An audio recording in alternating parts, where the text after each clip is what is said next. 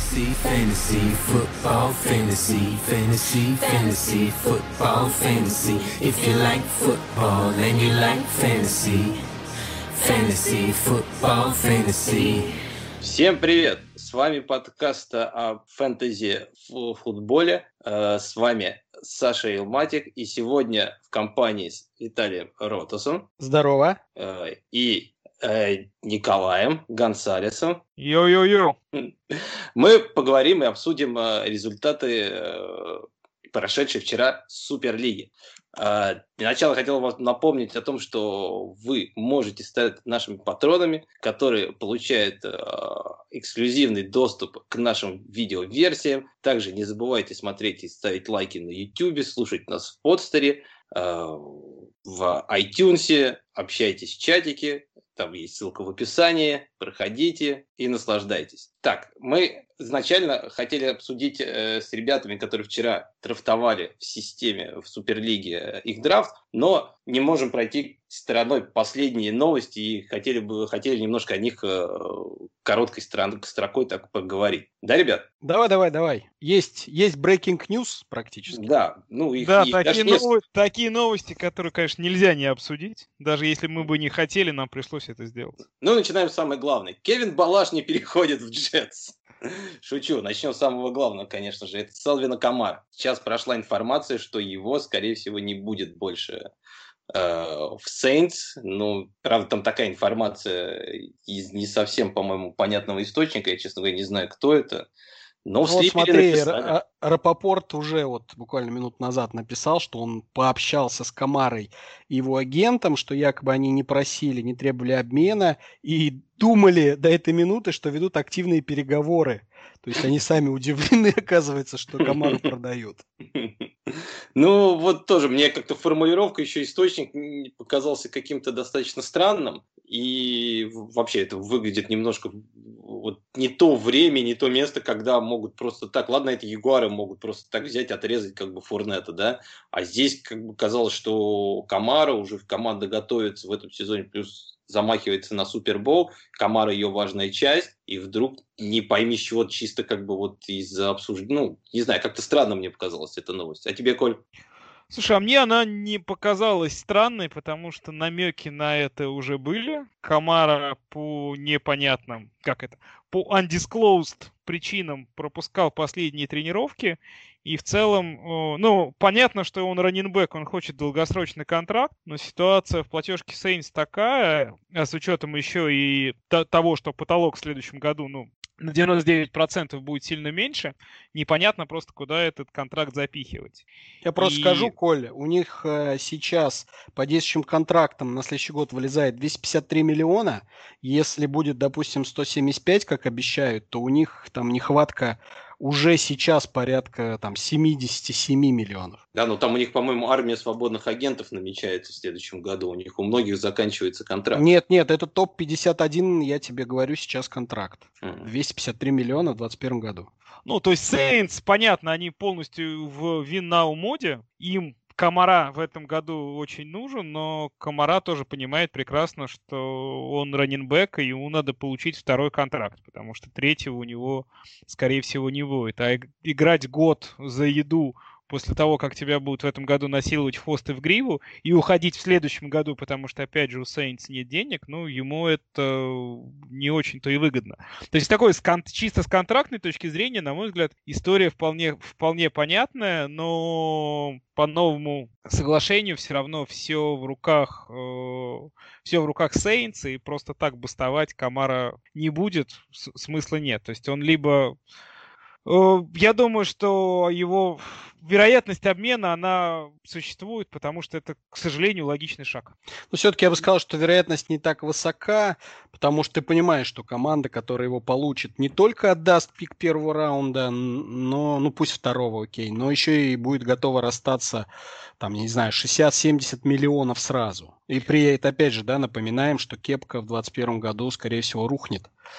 Поэтому я, честно говоря, сомневаюсь, учитывая, что свободным агентом уже есть Фурнет. Ну, остался Фриман еще. Да, переплачивать ну, ребят, сейчас я бы Камаре. Не сравнивал людей Фурнета и тем более Фримана с Камарой. Ну хорошо, Коль, кто? Давай. Слушай, скажем, ну вот смотри, кто? Сейчас, мне кажется, ситуация очень простая. Миксон сегодня получил сколько? 48 миллионов на 4 года и стал топ-6 раннинбэком. Я думаю, что Камара должен получать чуть больше, чем он, и быть в топ-5. Мне кажется, это вполне адекватные цифры. Но даже таких цифр ему я не понимаю, как Saints ему могут дать. Да, мы понимаем, что это NFL, и с платежкой можно всегда подхимичить, что-то сделать, но вот с учетом того, что будет в следующем году, просто я не понимаю, куда они эти деньги всунут, а получать деньги Камаре меньше, чем Миксону, ну, смысла нет никакого. В принципе, ну, я, честно говоря, я понимаю, вот на самом деле контрактную вот эту ситуацию, то, что ты говоришь, мне кажется, она не настолько сейчас ну, в сторону, как Камара смотрит. Ему придется все равно этот сезон отыграть, и от этого сезона все равно будет очень сильно зависеть уже, как что в следующем году будет. Я думаю, Saints, как мне казалось, я, может быть, конечно, неправильно смотрю, но мне казалось, что там много игроков, которые на следующий год можно будет либо порезать, либо как-то убрать. Там все будет еще очень сильно завязываться на том, как Нью-Орлен выступит, потому что у Бриза... Ну, там, да, у Бриза у одного только 36 миллионов, это 21% кэп-хита всего. Слушайте, ну у нас в этом году вот есть несколько команд, которые будут снимать ремейк фильма про Майкла Джордана «Last Dance», и вот Saints одни из них. Я, честно говоря, не думаю, что Бриз, если они в этом году опять сольются в плей-офф, он еще один год потянет. Мне кажется, это тоже их последний год. Последний поход за титулом, а дальше уже и Джамис Винстон у них уже есть готово, и под него будет команда обновляться. Ребят, самый-то интересный вопрос в другом. Сейчас идут драфты одногодок. Когда брать Камару? То есть до этого это был топ, ну, 4 пик, ну, топ-5, да, ну, то есть ниже 5-го он не падал никогда. А вот с этими новостями... Коля, он уже вчера упал ниже 5-го, я тебе ответственно заявляю. У нас он был ниже 5-го, да? Ну, я 5-м брал Хенри, потом Камара ушел. Ну, ты оверпик. Конечно, как всегда. Ой, все.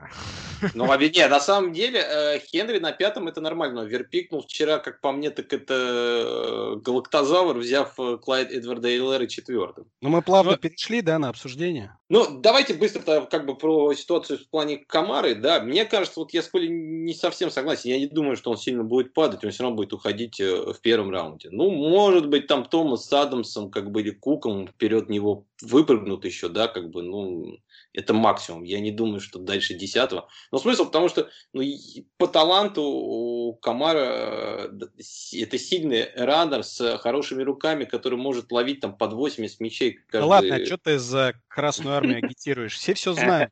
Саша, Виталий, очень простой вопрос я задаю. Понятно, что окей, да, с 6 пиками определились, вы на 7-м пике, Камара не ушел. Берете? Ну, я да. Я вот смотри, я завтра драфтую с 10-й позиции. Если, конечно, до меня доедет Камара, я буду очень счастлив. Ну, до 10-й он не доживет, если только его не отрежут прямо сейчас.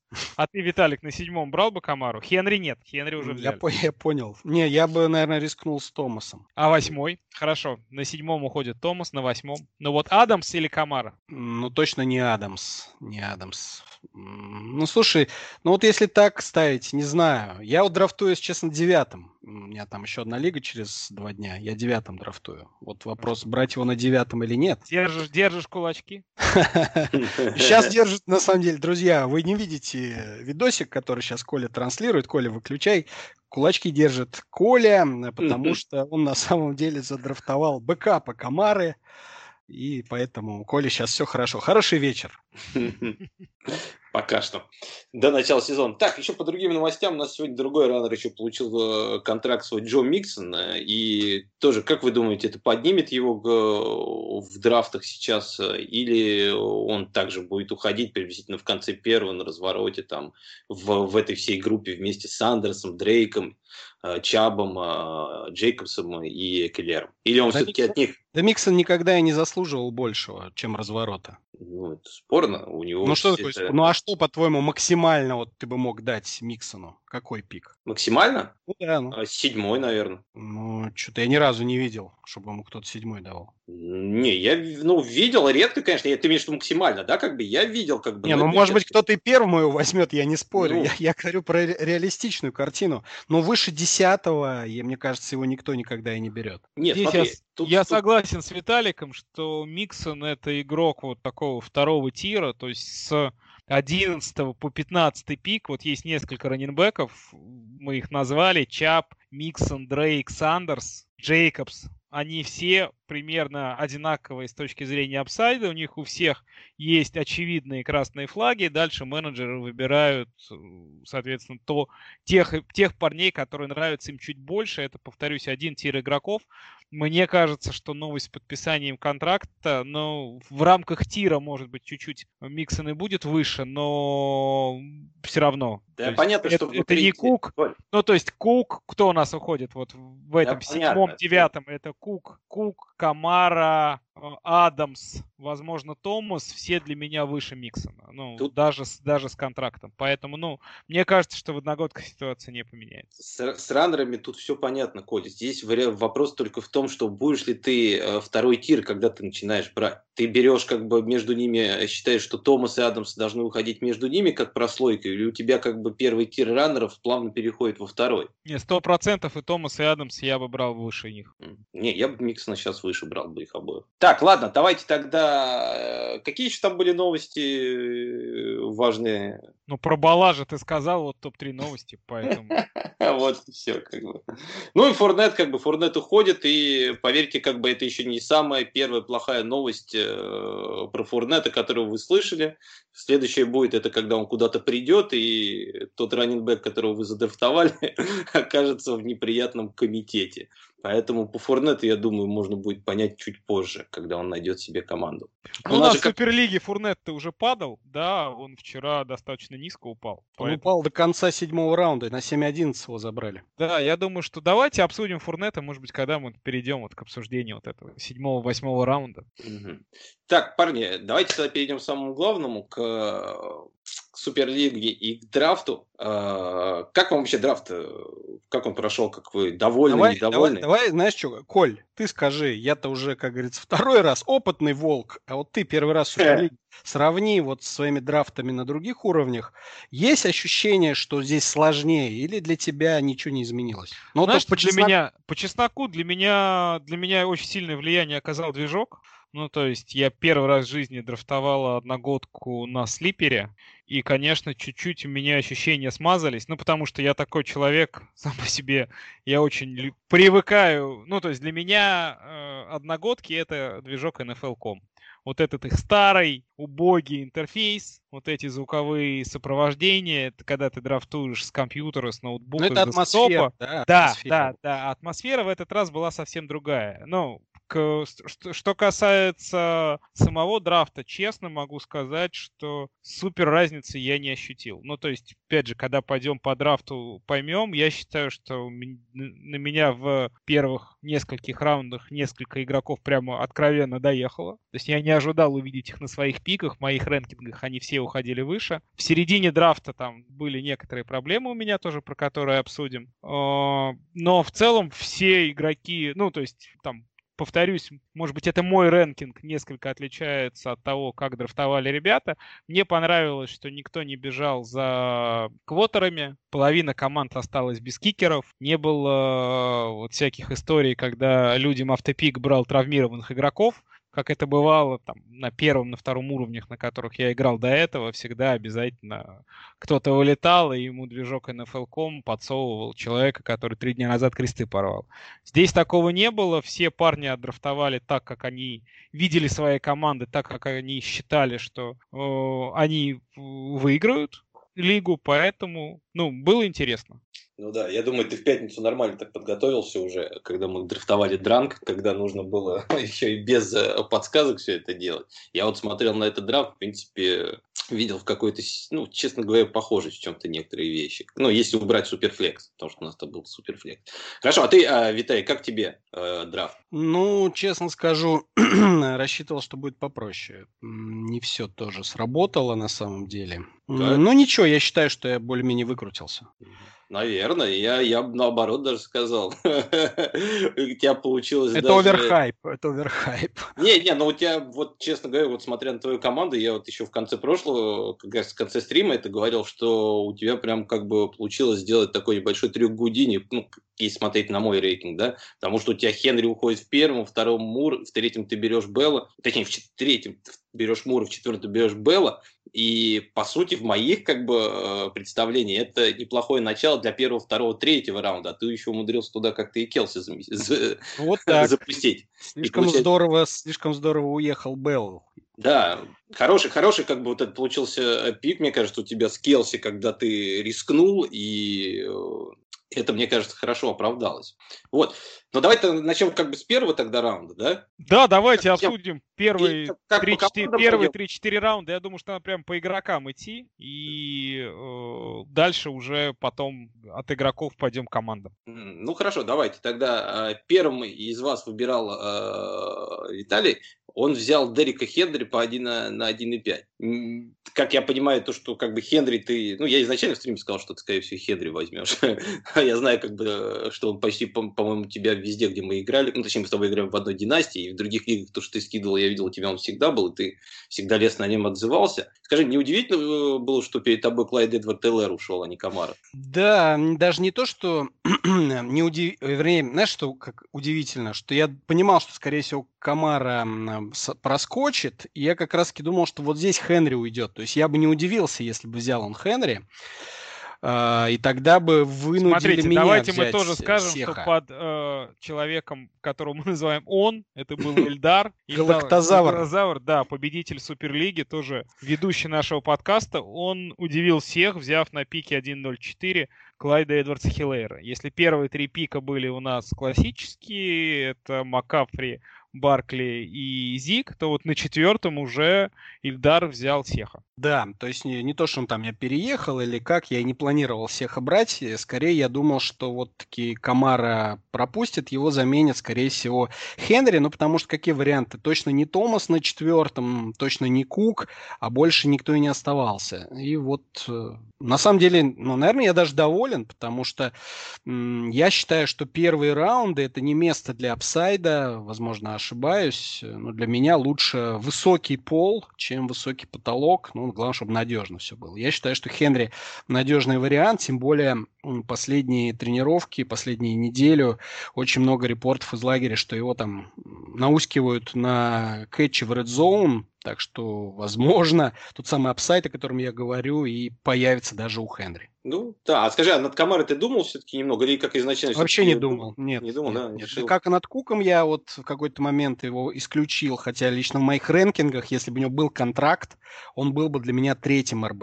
То есть я Баркли четвертым оценивал бы, Эллиота вторым, Кука третьим. То есть я бы Кука на пятом вообще легко взял. Но вот эта ситуация с контрактом оттолкнула меня от него, и вот аналогично с Камарой. Ну да, еще как вспоминание о проигрыше в полуфинале, в династии в одной. Не помню кому, правда. Но была как раз у тебя тогда Кук, по-моему, сломался, да? Да, у меня в Суперлиге был в том году Кук, тоже меня подвел, в общем, расстроил меня парень. Да. Так, давайте тогда дальше перейдем уже к Коле, потому что между вами получается, три пика было, да, и все, в принципе, ну, ты не стал брать Камару, фаната Иглс его все-таки взял, который управлял на 1.6, потом ушли вот эти два ресивера Томас и Адамс, который обычно уходит, и до Коли доехал Делвин Кук. Наверное, все-таки, как мы говорили, то, что это все-таки Кук больше относится к раннерам такого, как бы, первого тира, что ли, как бы я бы сказал. Все равно для меня, знаете, как-то все-таки вот Макафри, Баркли, Эллиот и Камара это все-таки первый тир, как бы, ну, до этих новостей, да? А Эллер, Хенри и Кук это что-то вот посередине, как бы между вторым тиром вот этим, да, как бы и вот наперемешку с первым. Почему половинчатый? Потому что иногда некоторые вот как здесь получается, что Эллер берут чуть впереди Камары, иногда Хенри чуть впереди как бы уходит, иногда Кука там берут, иногда Кука опускают. У тебя, Коль, уже к этому моменту было четкое понимание, что ты берешь Кука и ни о чем не думаем. Слушай, я не ожидал вообще, честно говоря, что Кук до меня доедет. Нигде, ну, в лиге без суперфлекса Кук на 9-м пике, это, ну, мне кажется, это хороший стил. Я не думал. У меня в целом перед драфтом были мысли, я выбирал между Сехом, выбирал, думал на самом деле про Майлза Сандерса, тоже очень мне нравится этот раннер в этом году, и в целом я при определенных раскладах мог бы брать на 9-м пике, потому что обычно Адамс оставался, Адамс, вот, соответственно, я выбирал между ними тремя, то есть я думал, это будет. Ну, то есть, Коль, если бы на 1.8 Кук ушел, ты бы кого взял? Если бы на 1.8 ушел Кук, я бы, скорее всего, брал бы Майлза Сандерса. Угу. То есть мне не нравятся команды. Ну, повторюсь, это, да, это в этом году все про это говорят, что если ты не берешь первых... Мне не нравится команда, когда я не брал двух раннеров в этом году в первых двух раундах. У меня не получалось выстроить команды таким образом, чтобы они полностью меня удовлетворяли. Поэтому я смотрел... исключительно на раннеров, кроме Томаса. Вот если бы на 1.9 был бы Томас, первые 8 пиков были бы раннеры, то на 1.9, да, ради Томаса я бы, наверное, сделал исключение, но не ради Адамса, поэтому... Я думаю, сильные стороны Кука и слабые расписывать не будем, все и так все это знают. Коля, а вот скажи, там дальше все понятно. Коля, тебя не смущает, что Хопкинс так высоко уходит? Смущает. Я прямо удивился. Ну, то есть... Да? Для меня Хопкинс — это конец второго раунда вообще не выше. Ничего себе. А мне кажется, что в этом году вот есть 5 ресиверов, по сути, ну, можно сказать, 6. Томас, Адамс, Хулио, Хопкинс и там Хилл, Годвин, кого как бы можно их как бы иногда считать Годвином, можно не считать. Вот они где-то чисто первый тир, который как бы явно как бы там других он отрывается. Смотрите, у нас Хопкинс ушел на пике 2-3, и я считаю, что это дикий оверпик примерно на раунд. Я бы раньше 3-3-3-4 Хопкинса не брал, несколько причин есть. Ну, первая, самая очевидная причина — это смена ресивером команды. Любая статистика показывает, что после того, как ресивер уходит в новую команду, у него есть неминуемый спад в эффективности фэнтези-очках. Это все умножается на короткую предсезонку и на невозможность нормально, полноценно тренироваться. Дальше Хопкинс еще и на самом деле травмированный, и он половину лагеря пропускает. И еще очень важный момент – это спред нападения Аризона Кардиналс. То есть их игра не подразумевает, что Хопкинс будет единственной примой, какой он привык был быть в Хьюстоне, и он что будет получать такое дикое количество таргетов. Идея нападения Аризоны в очень большой скорости, в распределении мяча, и в том, что все их ресиверы, еще плюс и раннинбэк, все будут получать относительно много, но относительно одинаково. То есть, но да, они... конечно, за счет таланта Хопкинс, безусловно, будет там первым ресивером, я думаю, но там не будет процентного соотношения 80-20, как было. А какая разница? Смотри, процентное соотношение — это лишь по отношению к другим игрокам. Аризона играет в один из самых быстрых футболов. В Аризоне у него, возможно, будет больше плеев, чем у него было в Хьюстоне. И плюс еще, может, на самом деле, Аризона еще и вполне себе выносная команда. У них очень эффективное выносное нападение, они много играют выноса. И поэтому я считаю, что в любом случае, да, общее количество передач, пасов в Аризоне больше, чем в Хьюстоне, но конверсия из этих передач в передачи на Хопкинса будет меньше. Поэтому новая команда с другим нападением, еще и с новым квотербеком, не знаю, мне Хопкинс в этом году во войт-листе. То есть, да, вот если бы он упал в те раунды, про которые мы сейчас говорили с Виталиком, там 3-5. Да, я бы на 3-5 его бы взял. Да, конечно, но это просто... На 3-5 диджей ушел. Это доезд по вэлью, а выше, ну, не знаю. Я просто себе не очень представляю, знаете, как бы ты говоришь, он упал бы, если на 3-5. Ты хочешь сказать, ты бы выбрал Голода и Тарика Хилла и Диджей Мура выше Дэнде Хопкинса? Нет, это не вопрос, кого бы я бы выбрал в каждом конкретном драфте. Я теперь говорю про то, что есть игроки, которых я ценю выше. Этих ресиверов, конечно, я не ценю выше, но я бы и не Голода, и ни кого-то из них не брал бы. Нет, ну смотри, что касается Мура, например, да, который у нас в Суперлиге ушел тоже в начале третьего раунда, я тебе отвечу. Я бы Мура взял выше Хопкинса в этом году. В одногодке. Коля, я тебе добавлю по поводу Хопкинса, как я считаю. Вопрос еще на самом деле с Кайлером Мюрреем, хватит ли у него таланта для того, чтобы обыгрывать двойное прикрытие, так как это делал Дэшон Уотсон? Вот это для меня очень большой вопрос. Или что... Чаб, да? Или как звали этого, которого заменял Дэшон Уотсон в прошлом сезоне, был бэкапом там? Маккэрон, да? Да я уж не помню. Эджей Маккэрон. Маккэрон, наверное, был, не знаю кто-то. Кого там только не было в Хьюстоне. Ну, не, ну, в общем, я... То есть, мы талант Кайлера Мюррея, на самом деле, еще не знаем. Он раскрылся как квотербэк, он показал свой максимум. Что ждет? И вот под это брать во втором раунде вот так высоко ресивера, ну... Знаете, я не люблю такие прямые сравнения, аналогии, потому что они очень часто ведут никуда. Но вот просто, тем не менее, история прошлого года с Одалом Бекхэмом и Бейкером Мейфилдом. Ну, то есть тоже новичок, первый пик, квотербэк, да, который играет здорово, отыгрывает первый сезон. К нему покупают в помощь звездного, абсолютно звездного ресивера, и ну, ничего хорошего из этого не выходит. Я, безусловно, прямые сравнения делать не буду, потому что ну, разные ситуации совсем, но согласитесь, что некоторая аналогия может присутствовать. Вообще нету, если честно. Я не вижу совсем вообще никаких аналогий здесь, потому что Адел как бы там, ну, это совершенно другой человек. Руки, который как бы сделал один супер кэч, да, супер атлет. Но его команда с ним там никогда больше 20 очков даже не набирала. Он никогда не был каким-то монстром там, ни статистическим, ни в плане игры. Поэтому сравнивать его с Хопкинсом, человек, который с Мэттом Шобом как бы набирает как бы спокойно, как бы так же, как с Дэшоном. Саша, а Бекхэм набирал с Элаем Мэннингом, которого на коляске вывозили. Да ну, один год.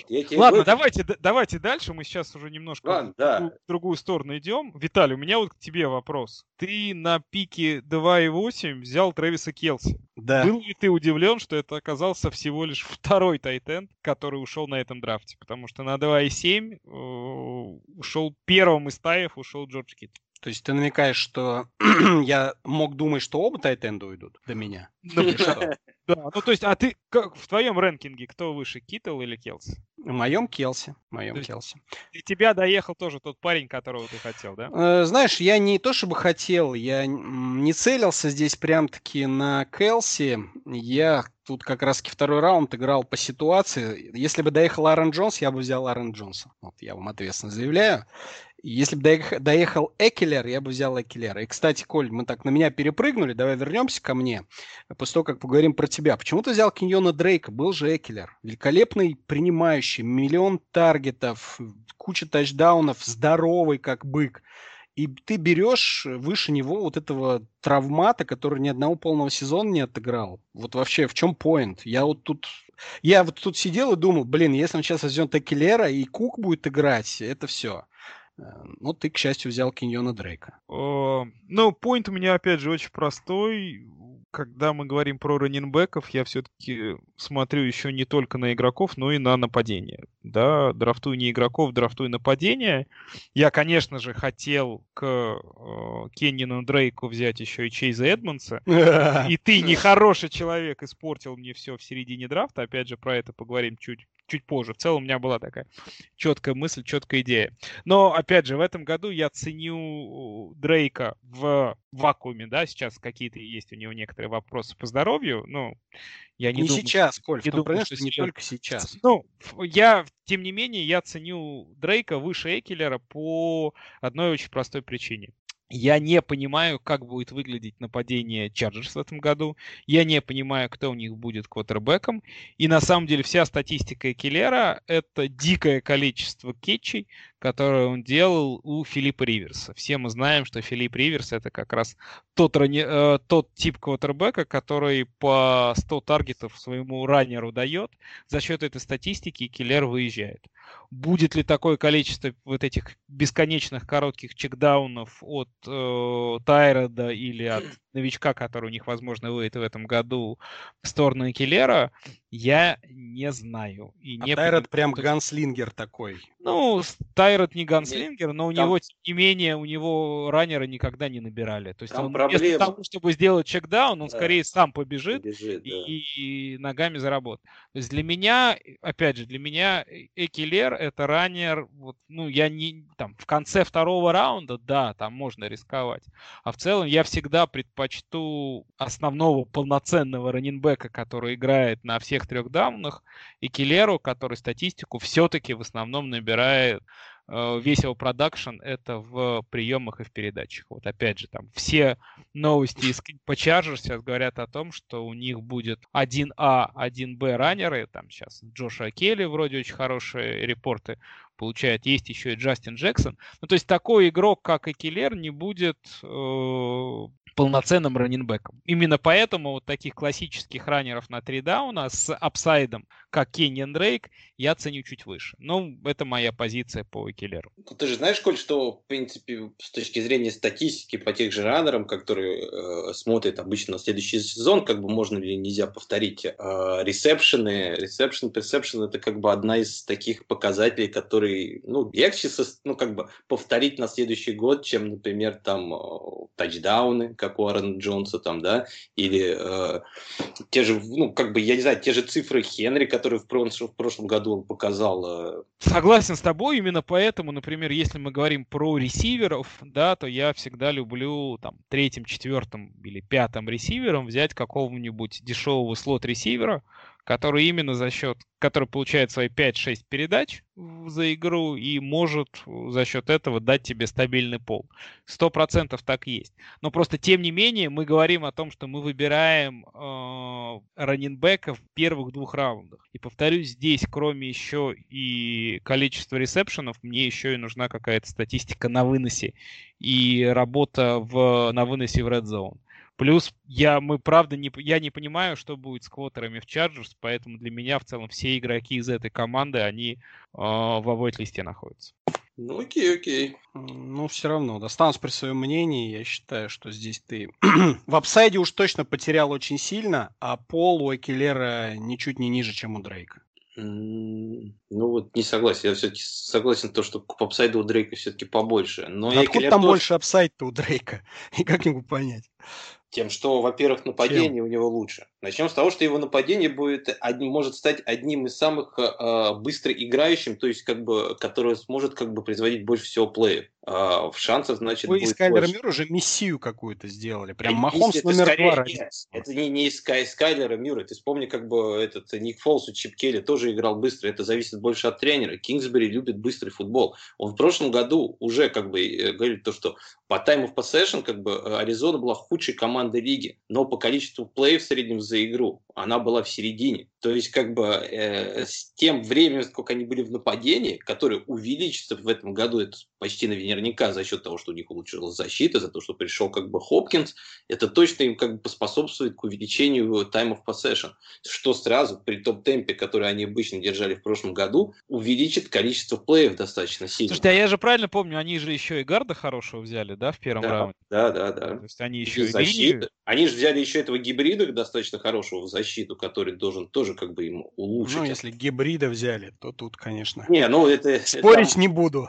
Я согласен с Виталиком, что в Дрейке есть определенный риск, но, опять же, исторически, с точки зрения статистики, раннинбэк, взявшийся из ниоткуда и который сильно проводит концовку прошлого сезона, да, он вот с точки зрения инфляции очень вырастает в цене, и это большой красный флаг. Ну, и я согласен, что у Дрейка этот красный флаг есть, потому что, опять же, тем не менее, в том же Майами он никогда не был основным раннером, в колледже он какой-то дикой статистики не показывал. А тут за полгода он прокачался, и это риск, безусловный, но я готов этот риск принять на себя именно за счет того, что апсайд у Дрейка — это топ-3 раннер этого года. Но ты не считаешь, что, я уже в целом перехожу, не считаешь, что апсайд во втором раунде искать рановато? Это, опять же, не такой апсайд, потому что там есть и пол. Потому что, тем не менее, Аризона — это выносная команда. Ну ладно. Я тоже как бы пол не прям уж такой, чтобы говорить. А вот как ты говоришь про то, что Дрейк никогда такого не был, ну, можно вспомнить ситуацию с тем же Остин Эклером в конце прошлого года, когда он начал как бы так показывать такую хорошую игру, но никто в это не поверил, его драфтовали дальше в 8-м раунде, а в итоге он там был И РБ у нас какой он был? 5-6, я не помню. Ну да, он в 6 входил. В 6 входил, так что тоже как бы... Ну, хотя бы по здоровью. Просто хотя бы по здоровью у Экелера точно нет никаких проблем, а Дрейк даже до сих пор непонятно, он на первой неделе играет или нет, понимаешь? Ну, там непонятно тоже со здоровьем, что как бы то, что он в этом ботинке ходил, как бы ботинок не только для травм используется. Ладно, давайте это оставим, потому что... Мы, для красоты, деле, может быть, даже. Что, да, как бы для отдыха как бы в основном. Но неважно, короче говоря, мы просто можем долго спорить, потому что это вот второй тир, его конец, вот эти раннеры, они все имеют свои плюсы и минусы, и кому-то больше нравятся плюсы одних, и не нравятся слишком минусы другие. Этим-то их хорошо как бы фэнтези и драфты, потому что у всех свое видение, а там уже сезон посмотрим, он рассудит, кто лучше как бы. Но если мы будем совсем соглашаться, то нечего и обсуждать тогда. Все молодцы. Нет, совсем соглашаться, просто мы никогда не согласимся и не придем к одному. Ну хорошо, поспорили, мысли высказали, люди подумают, примут для себя взвешенное решение. Это точно, это точно.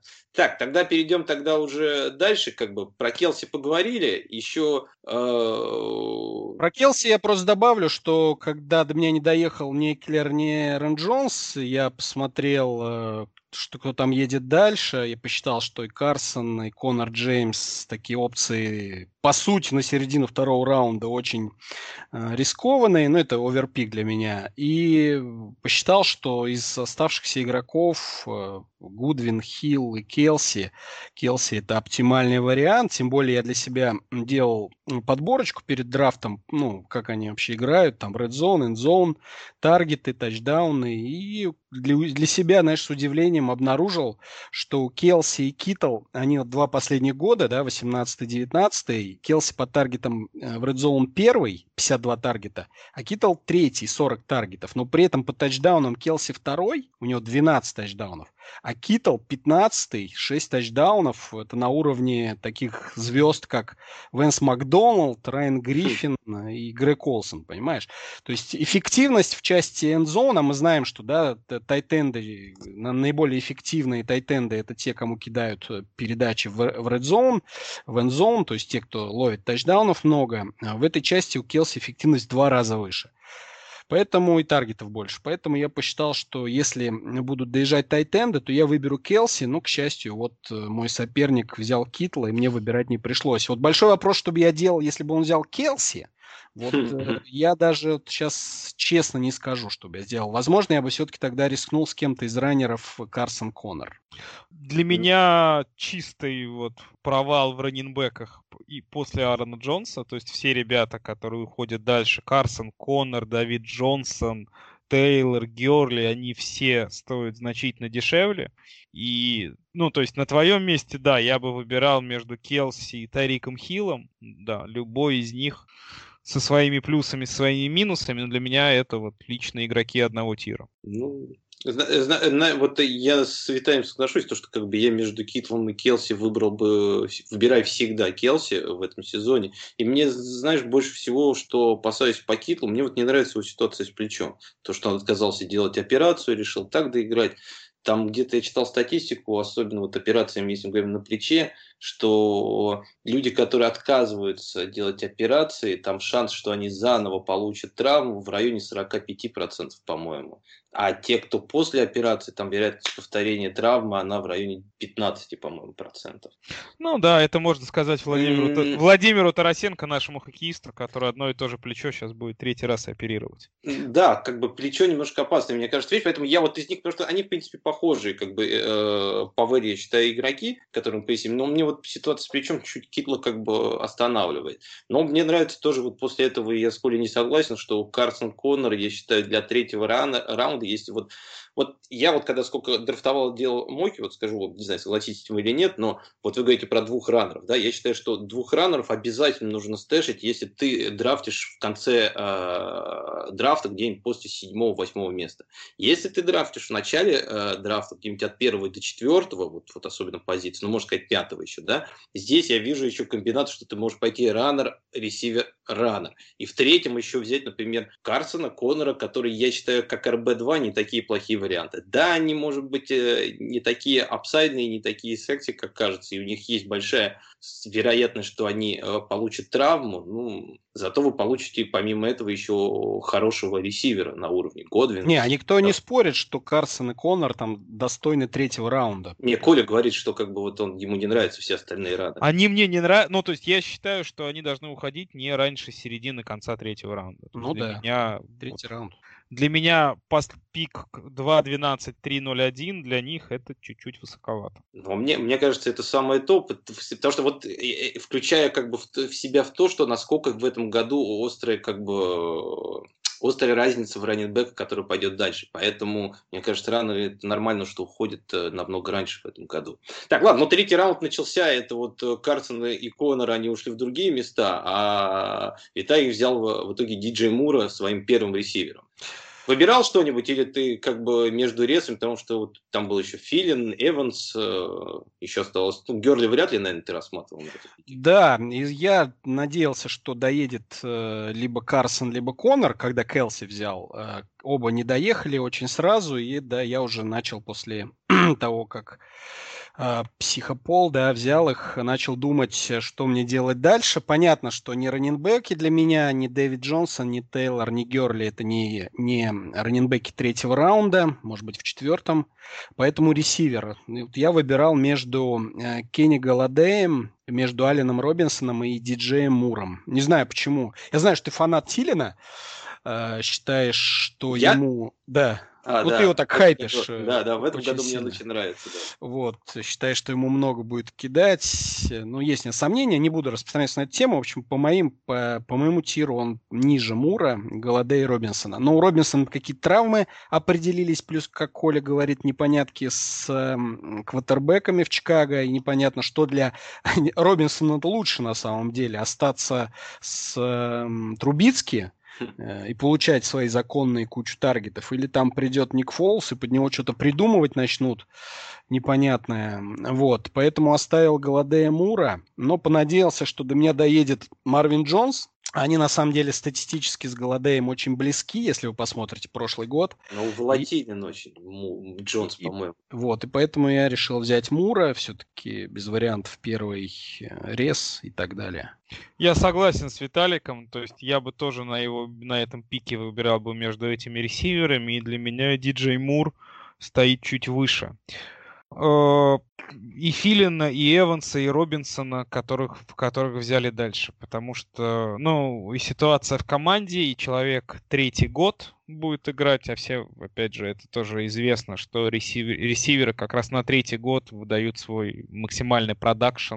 Это очень часто бывает. И нападение Каролины, я считаю, что оно очень сильно недооценено в этом году. Все игры, ну, понятно, что Макафри уходит 1-0-1, все понятно, но все остальные игроки их скилл-позиций, и включая ресиверов и тайтендов, они все уходят чуть ниже.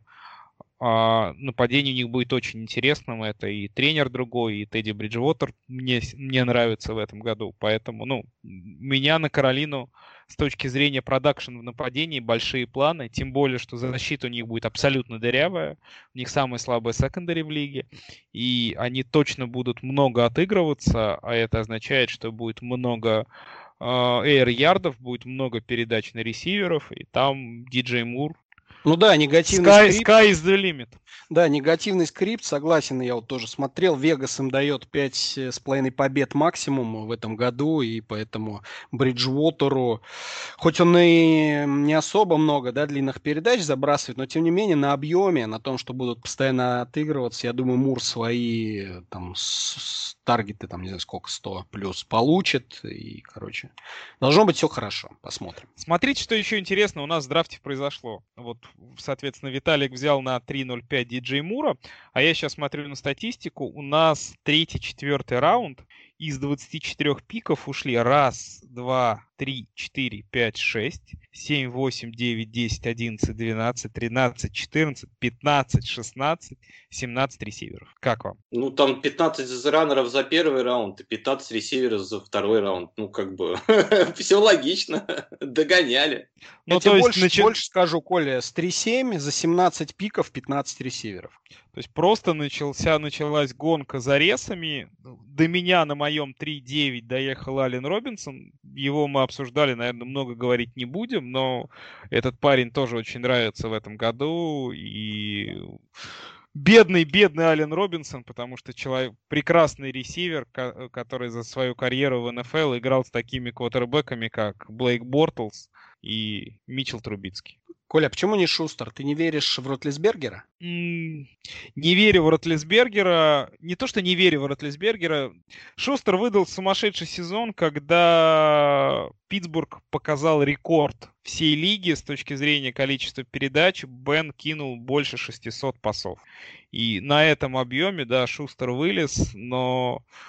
Для меня состояние Бена большой-большой вопрос. Да, сейчас по нему позитивные новости из кемпа идут, но тем не менее операция на локте правой руки у 38-летнего квотербека, который никогда в жизни за своим здоровьем не следил, не был фанатом питания, не был фанатом здорового образа жизни.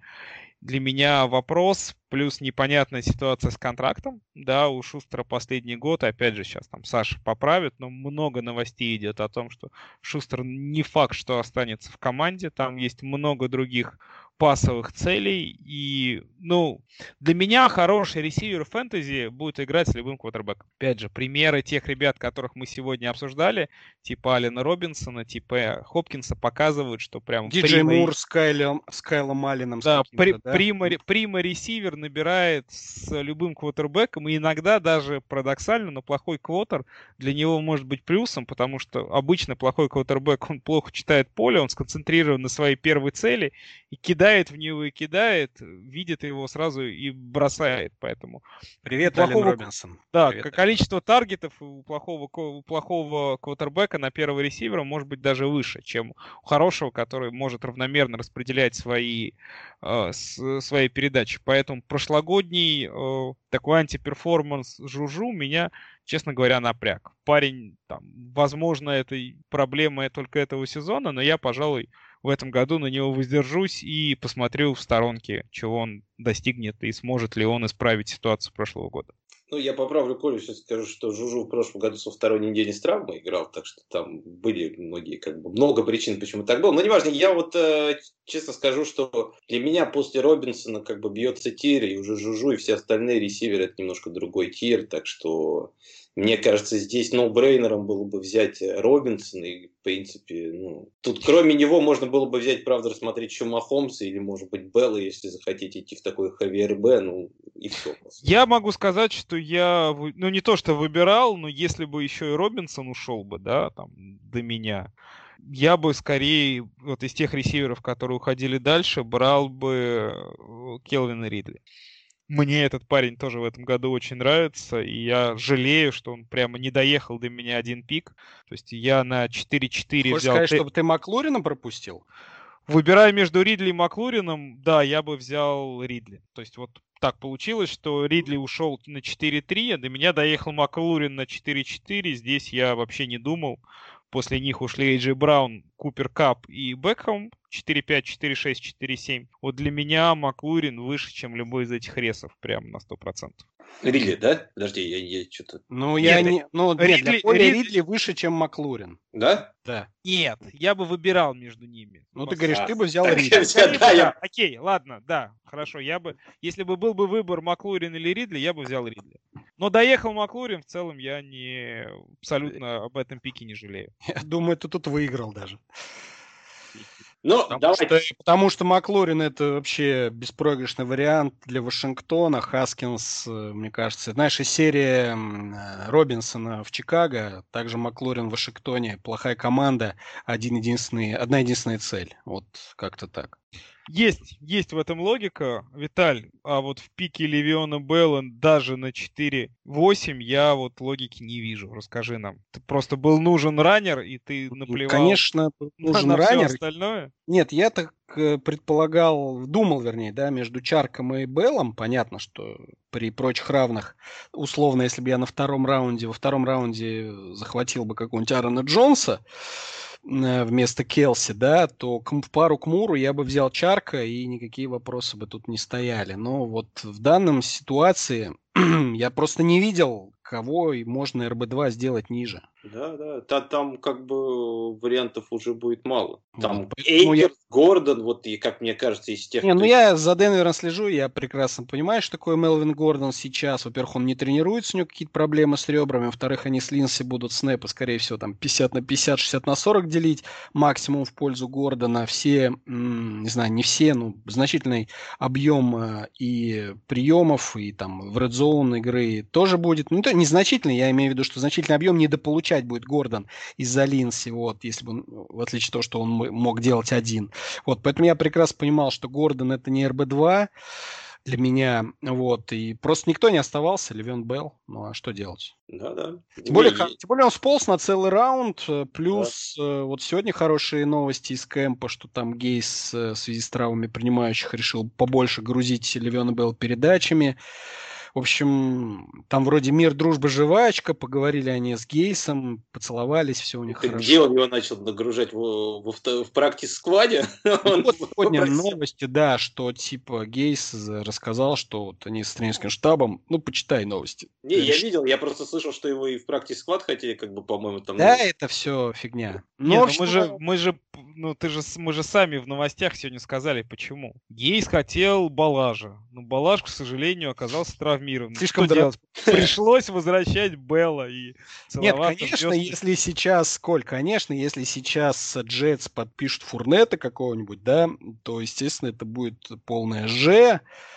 И придется выкручиваться, благо есть кем выкручиваться. Но на тот момент я ничего лучше не видел. Ну а кого? Вот кого бы ты на моем месте взял? Не. Ну вот смотри, вот я, знаешь, что я тебе скажу, как Виталий, как бы вот если даже, вот как ты говоришь, подпишут они Фурнета, да, ситуация у Белла будет, не хуже, например, чем у того же Карима Ханта, который ушел на раунд позже тебя. Ну, например, если бы ты не брал тут Белла, да, мог бы взять другого раннера, который вот уходит. Ну, я считаю просто, что вот Белл, после него вот следующий, еще Гордон, наверное. Остальные все раннеры это немножко тиром ниже. И, в принципе, даже если будет Фурнет, то это будет ситуация сопоставимая с Хантом, где все равно, я думаю, Пол хотя бы в районе там 10-12 очков Белл сможет обеспечить, если его будут юзать. Коль, ты кого взял?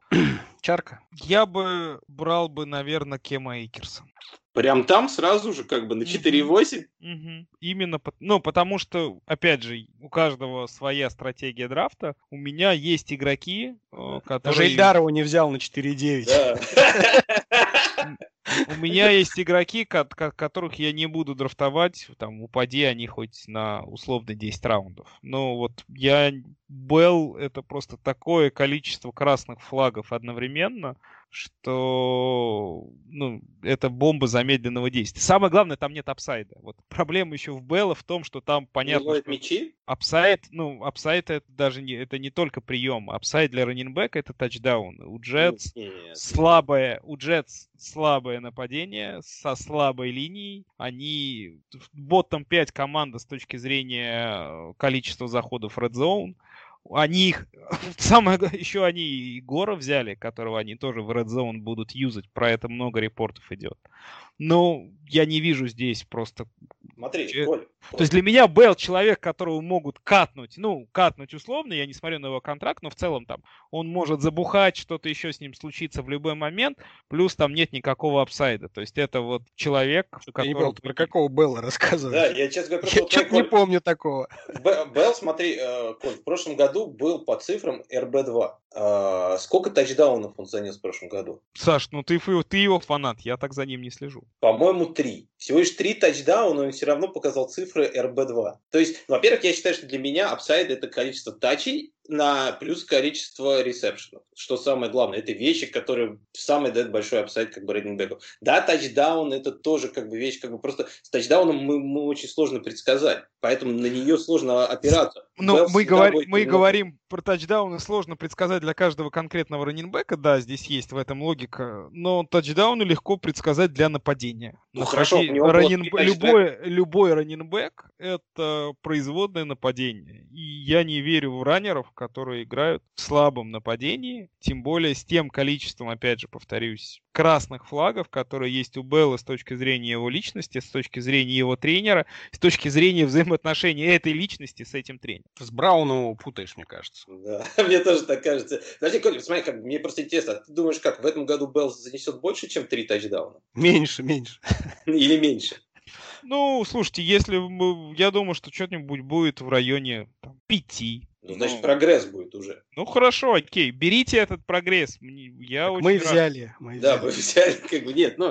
рад за вас. Ну, ладно, как бы, мне кажется, что все-таки пик Белла здесь достаточно хороший, как бы, потому что все-таки дальше тир бьется, а дальше там раннеры будут еще просто хуже. И как РБ-2, и мне, в принципе, нравится. Знаешь, Виталий, вот ты спросил, кого бы я взял на твоем месте, да? С одной стороны, я вначале тебе хотел сказать, что именно поэтому мне не нравится пик тайтенда во втором раунде, ровно потому, что, не получается команду правильно выстроить, тебе приходится пикать позиции, а не игроков. Но, с другой стороны, я сейчас еще раз посмотрел на первые 2 раунда, и реально вот на твоем месте Келси прямо вот хорошо заходил. Ну, то есть, до тебя не доехал во втором раунде ни один раннер из тех, которые могли бы взять. Вот если бы у тебя там доехал бы Аарон Джонс, ты бы... Конечно, я бы его взял, Аарон Джонс. У тебя бы ситуация была бы другая, и Белл бы тебе не был нужен. Вот, да, это, наверное, это показатель силы Суперлиги и в том, что вот там конкретно до твоей позиции никто не добрался из тех, кто падал. Туда редко кто добирается. Раннеры все уходят, вам говорят... Нет, почему? На самом деле, там, опять же, тот же Тайрик Хилл на 2.9, его взял Ильдар у нас во втором раунде. В целом, по мне, Хилл там на 2.4, 2.5, 2.6 вполне часто уходит. То есть мог быть.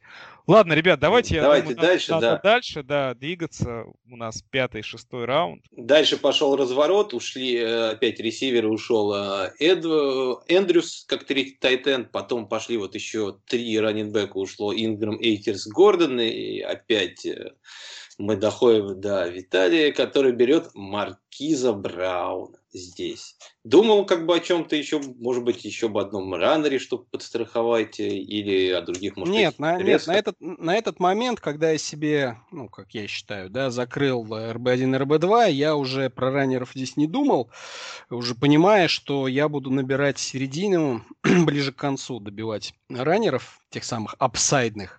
Вот. А вот не пойми чего, вроде там Дэнде Свифта, Рональда Джонса мне брать совершенно не хотелось, поэтому, видя необходимость в ресивере, естественно, всего один за 4 раунда, то есть смотрел, что остается, оставался Дикс, и чуть дальше Маркиз Браун, и был Тайлер Бойд.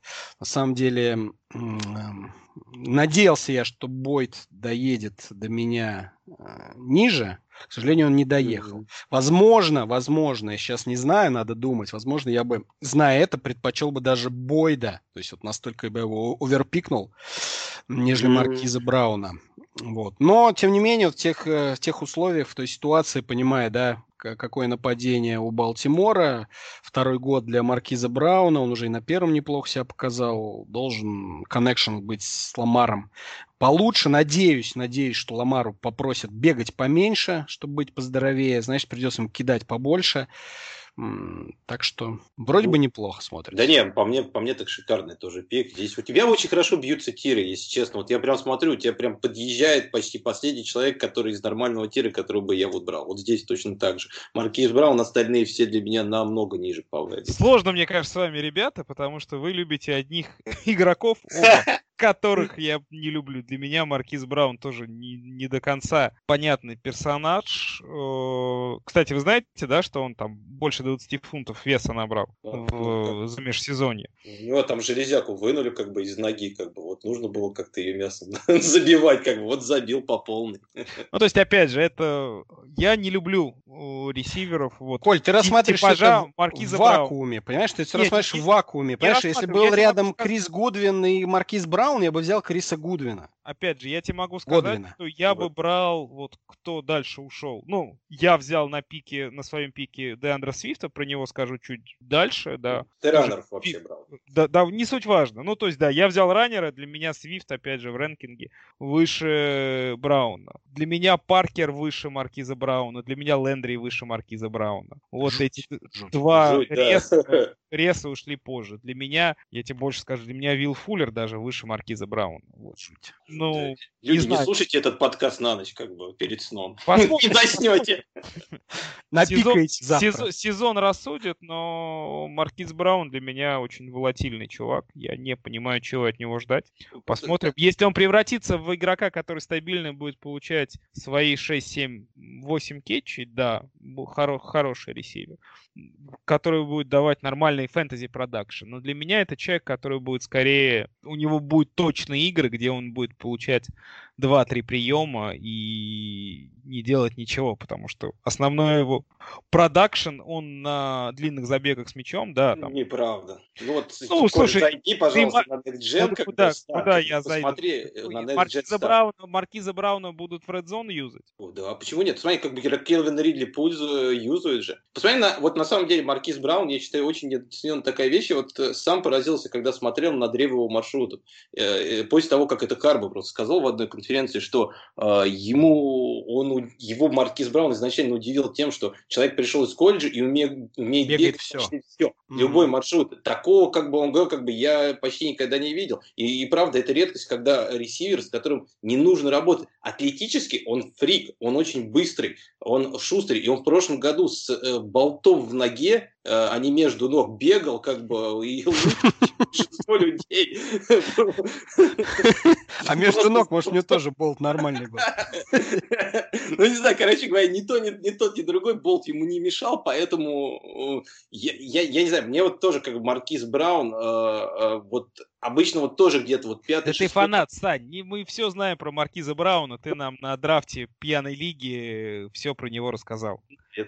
А кто не слушал, приходите на драфт. Это было открытое мероприятие. У Сани прямо Рен был про Маркиза Брауна. Минут на 5. Ладно, давай тогда перейдем к твоему Рену ближе, как бы ты дальше. Вот пойдем, как бы, наверное, обсудим сразу два твоих пика смежных, да? Ты решил, имея уже как бы двух хороших раннеров, которых ты взял в первом-втором раунде, да? Вместо того, чтобы взять двух еще раннеров, хотя у тебя как бы был на тот момент всего лишь два ресивера. И причем ты взял Дэнде Свифта перед Рональдом Джонсом, и потом еще взял Джеймс, ну как бы еще с Дэнде Свифтом, ладно, конечно, мне немножко кажется, это высоковато, особенно в связи как бы с тем, что последние новости говорят. Но Джеймс Уайт, честно говоря, меня вот это удивил здесь пик, как бы мне кажется, он совершенно необязательный с учетом тех ресов, которые еще можно было взять. Смотри, давай я расскажу про Свифта. Для меня это один из самых недооцененных раннеров этого года, и все те там минорные новости про то, что там чуть-чуть у него со здоровьем непорядок, это очень хорошо. Свифт будет продолжать падать, и я буду продолжать его брать.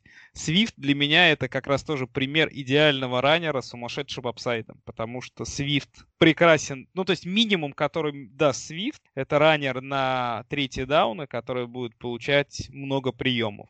Максимум, который мне даст Свифт, это раннер на все три дауна, который будет, ну, РБ1 по итогам сезона.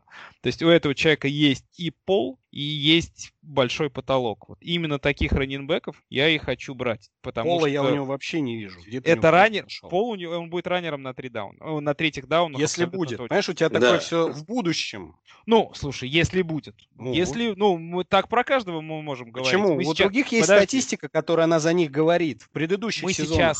А ты сейчас с пустого места говоришь, у него будет пол. У него это не пустое место. Это раннер, которого был выбран во втором раунде. У Детройта, кстати, одно из самых недооцененных нападений прошлого года.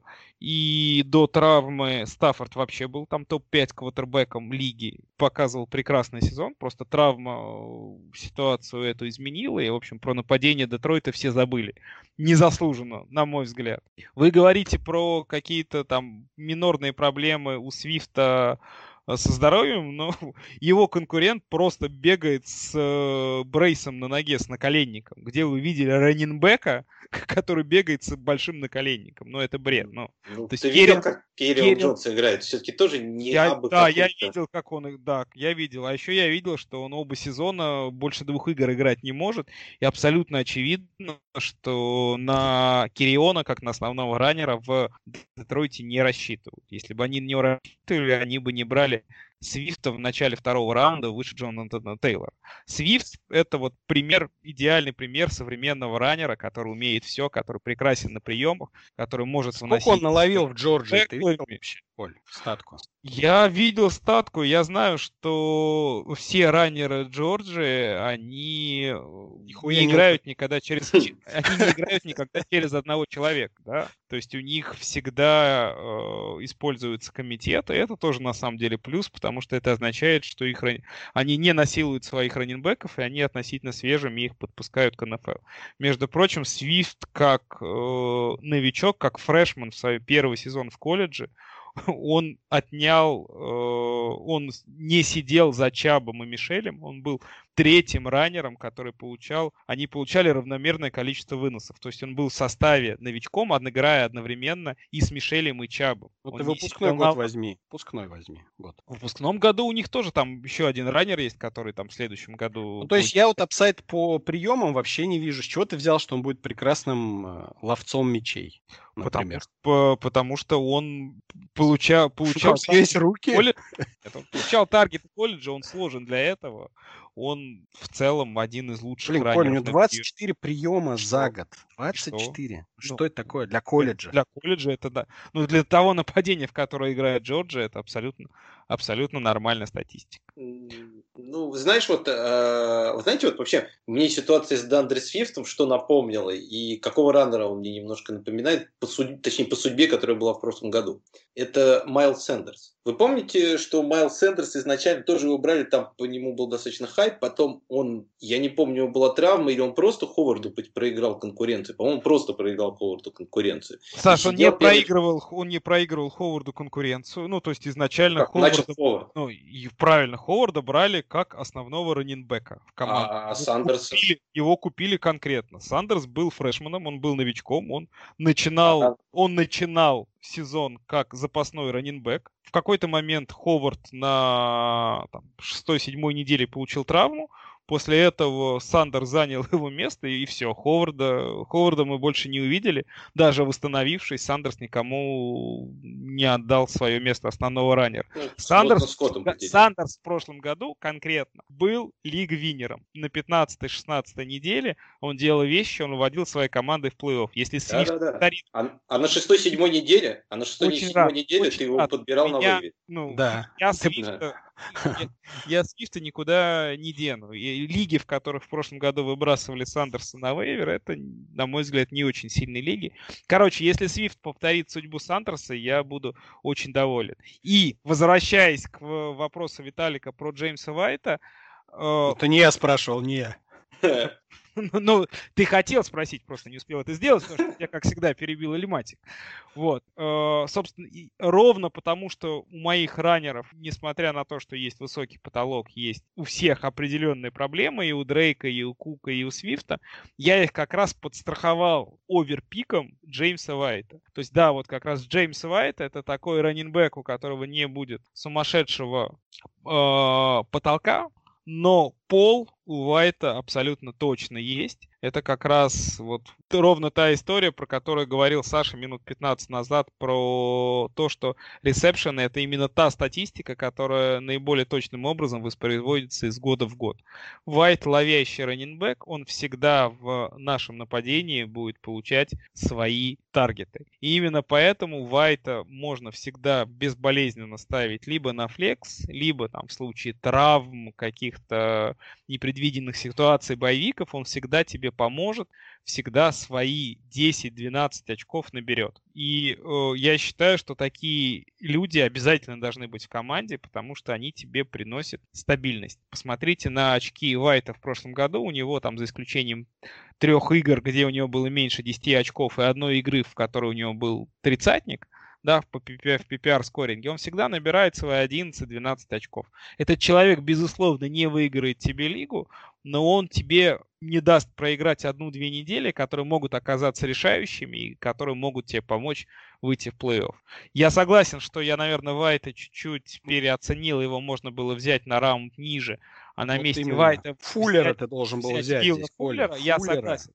Здесь, возможно, этот момент можно было там исправить. Я чуть-чуть здесь переоценил Уайта, но у Фуллер прекрасный пик, у него есть там свои вопросы по здоровью, да, хотя Фуллер мне в этом году нравится, я его там в паре лиг уже взял. Возможно, это ошибка, но тем не менее там, логика драфта Уайта, я вам ее рассказал и объяснил. Мне, знаешь, я вот даже по-другому бы сказал. Мне чисто с точки зрения ростера просто не очень понятно, что если ты берешь вот 2 раннера в первом раунде, да, потом 2 ресиверов и потом опять еще 2 раннеров. Мне кажется, тут перебор. Типа, здесь вот как раз еще то место, которое еще, где вот как раз еще очень сочные ресиверы есть, да, которых, если ты изначально берешь, стэшишь 2 раннеров, мне кажется, здесь нужно добирать. И нужно добирать именно апсайд как бы в этом плане. Ну хорошо, вот Джеймс Уайт. Я думаю, ты должен, я тоже мнение выскажу. На самом деле я удивился тогда, когда ты Уайта взял, потому что я примерно понимал, что ты захочешь еще подкрепить как кем-то из раннинбеков своих бегущих, но я думал, что ты возьмешь ниже, где-нибудь там на 7-8, из серии вот как раз-таки Уайт, Тарик Коэн. Я думаю, легко бы они доехали. Вот. Но ты, конечно, оверпикнул. Но я думаю, тут бы Уилл Фуллер идеально смотрелся. Тем более, ты сам говоришь, что он для тебя был даже выше Маркиза Брауна. То есть, по сути, он для тебя съехал на целый раунд. Да. И ты его пропустил. Возможно, в этот моменте я чуть-чуть... я сейчас просто вспоминаю свою логику на драфте. Возможно, я просто там где-то ресиверов просмотрел, потому что был сконцентрирован на раннерах. Это вот... Иногда может быть проблемы, когда у тебя 2 пика относительно близко, да, то есть тебе сложно оценить игроков, выбрать одного, оценить ситуацию на расстоянии, да, то есть я был сконцентрирован в этот момент на раннерах и не посмотрел ресов. Надеюсь, слушатели тоже послушают, делают какие-то выводы из этого. Хорошо. А вы как бы вам обоим Фуллер нравится больше, чем Брэндон Кукс в этом году? Они обычно рядом уходят. Они здесь примерно рядом ушли 6-5, да, 6-10. И причем по-разному. На самом деле, иногда Кукс уходит раньше, иногда Фуллер уходит раньше. Для меня Кукс тоже человек. Один ему щелбан по голове дадут. У него 6 сотрясов. Закончит карьеру, да. 6 сотрясов. О чем тут? Фуллер тоже нездоровый прям. У него сколько полных сезонов в НФЛ? По крайней мере, Фуллера Дэшон Уотсон идеально знает. И, как говорится, он свои пару тачдаунов там за игру может на 3 приёмах поймать. А что касается Брэндона Кукса, опять же, без пресизона, как они там сыграются с Уотсоном, 1 контакт и Брэндон Кукс до свидания. То есть как бы оба с огромными красными флагами, да. Но Кукс еще и барабан себе на шею повесил, понимаешь? Опять же, здесь дальше из ресиверов были Лэндри и Эдельман, тоже незаслуженно забытые ребята, которых тоже можно было брать. Эдельман чуть-чуть, мне кажется, попозже. Никто не забыл как раз-таки. Ладно. Давайте тогда перейдем к другому как бы пику. Пику Китай, который был достаточно интересный, это Рассел Уилсон на 6,8. Да, тут я чуть-чуть предысторию могу рассказать. На самом деле, у нас же все-таки правила изменились, и 6 очков за тачдаун. 3 за перехват. 3 за перехват, если ты не берешь, не знаю кого, Джоша Аллена какого-нибудь, то тебя эти перехваты не сильно волнуют. У Рассела Уилсона их 5, допустим, да, и никогда он не отличался гигантским количеством перехватов. Вот, поэтому нет. То есть, грубо говоря, рост, понимаешь, рост тачдауна на сколько? На 2 очка, а рост перехвата на 1 очко. Ты же понимаешь, что... Я понимаю, я просто напоминаю, как бы, что это тоже да. Как бы есть. Как бы.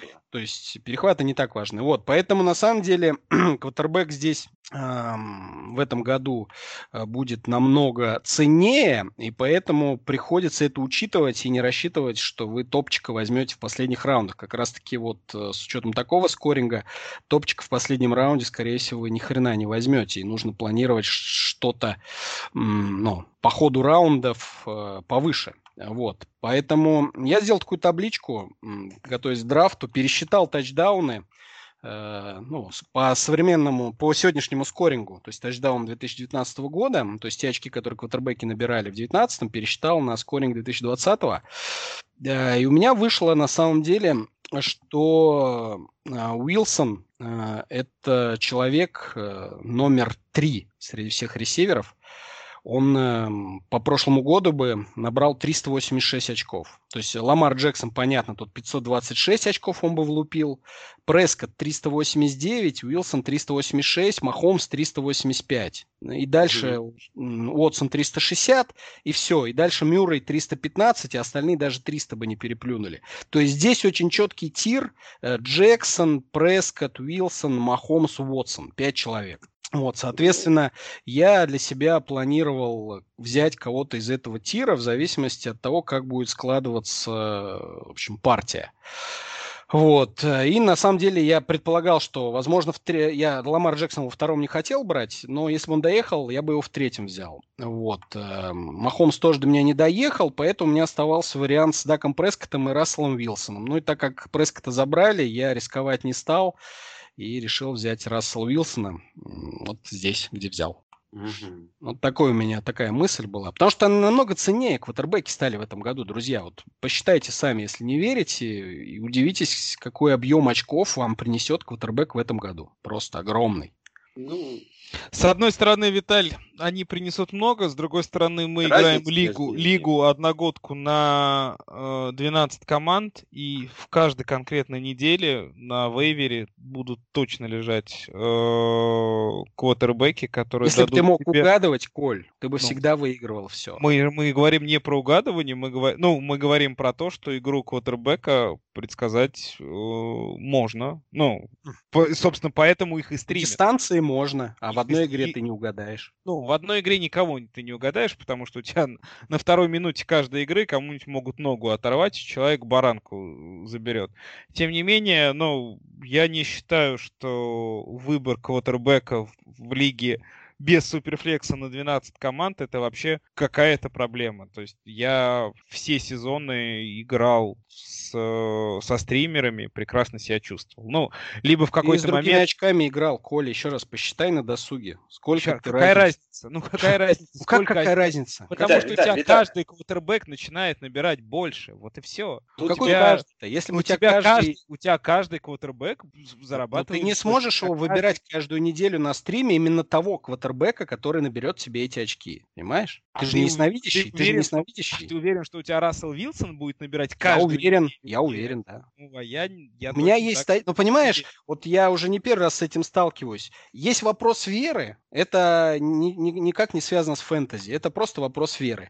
А есть вопрос фэнтези, который на чем-то основывается. И если ты посмотришь, вся статистика основывается на каких-то цифрах. И они берутся из прошлого. И вот за Расселом Уилсоном это прошлое шикарное. Он, во-первых, здоровый, во-вторых, у него есть минимум в 30 тачдаунов и с минимум перехватом, а в-третьих, он еще ногами добавляет. Поэтому вот уж за кого волноваться... Почему ты мне даешь шанс сделать точно такую же оценку статистики на основании прошлых цифр по тем квотербекам, которые остаются лежать на вейвере? Я тебе посчитал по прошлому году цифры. Кого я не почитал? Виталь, предложи мне кого-то другого. Подожди, Виталик, скажи такой вопрос тогда. Ты посчитал разницу, какая будет между шестым квотером и 12-м в очках? Ну, я не считал между шестым и 12-м, но я тебе сказал, Мюррей 315 очков получает. Вот он по счету там седьмой. Там даже если просто брать прошлый год, если я не ошибаюсь, от Рассела Уилсона, там, от 4-го квотера до 15-го квотера разница всего лишь было порядка 30-40 очков. Это не я так тебе просто объясняю. Вы не считали, вот я уверен, вот никто из вас не считал... Зачем мне считать? Я открою, я открываю сейчас... Тачдауны меняют вот, набор очков. Понимаешь? Сейчас... Никто из вас не считал. Так, ну, смотри тачдауны просто. Тебе больше ничего смотреть не надо. Открой тачдауны и посмотри. Смотри, еще раз такую вещь. Я просто скажу, что я в многих лигах играю, где премиум скоринг. Мне просто достаточно открыть скоринг прошлого года, где у нас был премиальный он, и посмотреть на очки квотеров. Это не так сложно. Я тебе говорю, вот сейчас тоже открыл, как бы между 4-м и 12-м квотером там разница в 30 очков, что не такая большая, как, например, у тебя может быть между ресивером, который ты возьмешь, например, Брэндон Куксом, да, угу. И Хантером Ренфру, который ты взял в 13-м раунде. Ну, это же вопрос рэнкинга для тебя. Подожди, это не рэнкинг, это вопрос вот именно на драфте самое главное.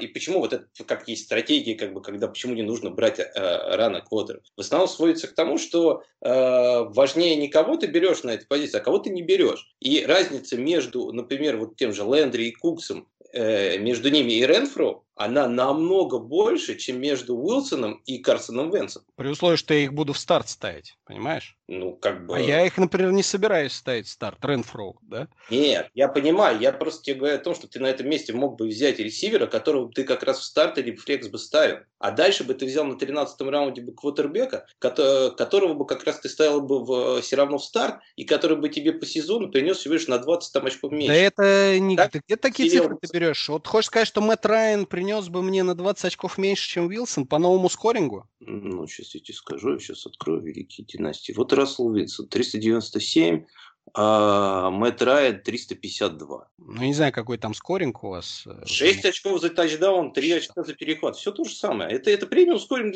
для квотеров, это уже, ну... Ну, не знаю, для меня ценность в данном случае квотербека намного выше вот в этом году, и я не считал для себя нужным стримить и искать где-то там в 15-х, 16-х раундах, 17-х и 20-х этих квотербеков. Вот в этом году я посчитал, что вот я хочу поставить человека и забыть. Ну, возможно. Просто, мне кажется, можно и даже взять того же Мэтта Райана в 12-м, поставить его и забыть на весь сезон. Ну ладно, давайте мы немножко много уже поговорили про это. Давайте пойдем дальше по развороту. Не, ну как-то... тогда бы никто не брал квотербеков, правда? Где? Ну, вообще, до 12-го раунда. Ну, если это неправильная стратегия. Не в целом про меня, а вообще, если это неправильная стратегия. Понимаешь, тут сложно сказать, что правильно и что неправильно. Все выбирают свои какие-то плюсы. Как бы здесь есть плюсы и минусы в этом подходе. Ну, мне просто больше тоже нравится этот подход. Я считаю, что ты больше выиграешь по value, как бы, да, как бы, если берешь квотербека ниже. Но value – это не залог успеха в фэнтези-лиге. Иногда некоторые люди могут тебе принести победу, неважно, где ты их возьмешь. Поэтому, ну, тут сложно это оперировать. Мы же не знаем, что будет дальше, как бы. С точки зрения статистики, я бы все-таки, как бы, ну, она как бы говорит о том, что здесь не самое хорошее место, как бы, ну, и статистика не всегда все решает. Так что, ну, посмотрим. Я считаю, немножко опасное тоже было как место, потому что я вот изначально, кстати, думал, что ты берешь как бы Рассела Уилсона для того, чтобы, ты знаешь, подход по типу perfect лайнапа, да, когда ты пытаешься изначально взять не лучших игроков по value, а когда ты больше думаешь о лайнапе и что тебе бы вот хорошо иметь хороший стартовый ростер, как бы это важнее. Вот поэтому мне показалось, что все-таки на этом пике можно было бы взять все-таки... Если бы доезжал Бойт или Фуллер, вот из остававшихся ресиверов на этот раунд были Бойт и Фуллер. Ни один из них не доехал. Я посчитал, что оверпикать там Марвинов Джонсов и Эдельманов здесь это слишком круто. Да, вот я могу сказать, что для меня воспользовался планом. Марвин Джонс ценнее, чем Рассел Уилсон. Ну, то есть я согласен, что там Сиди Лэмп, там Эйджи Грин, который... Хотя Эйджи Грин тот же самый, да, человек, который может дичайший апсайд дать. Который не тренируется до сих пор. Ну, тем не менее. Я его, кстати, тоже не взял, да. там по Грину согласен, что слишком много тоже красных флагов. Danger. Просто опять же, смотря на твою... То есть логика, Виталик, в каждом твоем пике, она безусловно есть, да? У тебя была стратегия, ты ее придерживался. Но просто по факту получается, да, что у тебя четвертый ресивер, который, ну, там, либо идет в старт, либо идет во флекс, это Кембл, Лавис Кашино или Хантер Ренфроу. Ну, так точно. Такие ребята все. Ну, то есть... подожди, к этому еще вернемся, потому что это не совсем из-за этого случилось. Там еще как бы было три раннера, как бы, это мы еще поговорим. Мне, знаешь, вопрос был интересный. Вот ты взял все-таки в седьмом же раунде Эдельмана, да? Mm-hmm. Вот те, которые игроки ушли, ты кого-то из них хотел, как бы рассматривал, или ты, в принципе, доволен, что дальше ушел? Марвина Джонса я бы взял. Здесь. Ну, из тех, кто ушли. Я имею в виду, что если бы ты знал, что Рассел дает тебе 7,5, ты бы как бы 6,8, скорее всего, брал как бы Марвина, да, и уже на 7,5 брал бы Рассела. Да, скорее так. Ну, хорошо. Давайте тогда двигаться дальше. После Рассела ушли еще Кайлер, Дэшон. Вот, кстати, как бы Виталик сказал, что есть 5 топ-квотеров. Я считаю, что их все-таки 6. Ну, ладно. Потом ушел Зак Мосс с Сухом и 7,8. И дальше у Коли взял Краудера. Как он говорил, то, что он рассматривал Грина, но не стал брать. Там еще остался Форнет, который ушел как бы через 2 пика. Скажи, кстати, в седьмом раунде вы рассматривали Форнета или вообще как бы в сторону Форнета весь драфт не смотрели и не думали даже о нем? Я вообще не думал. Но здесь есть, да, две логики. Есть логика Леши Каракая, Гриффитса, который считает, что Форнет это будет лигвинером в этом году. Просто потому, что он с точки зрения value падает очень сильно, а апсайд у него топ-5 раннер.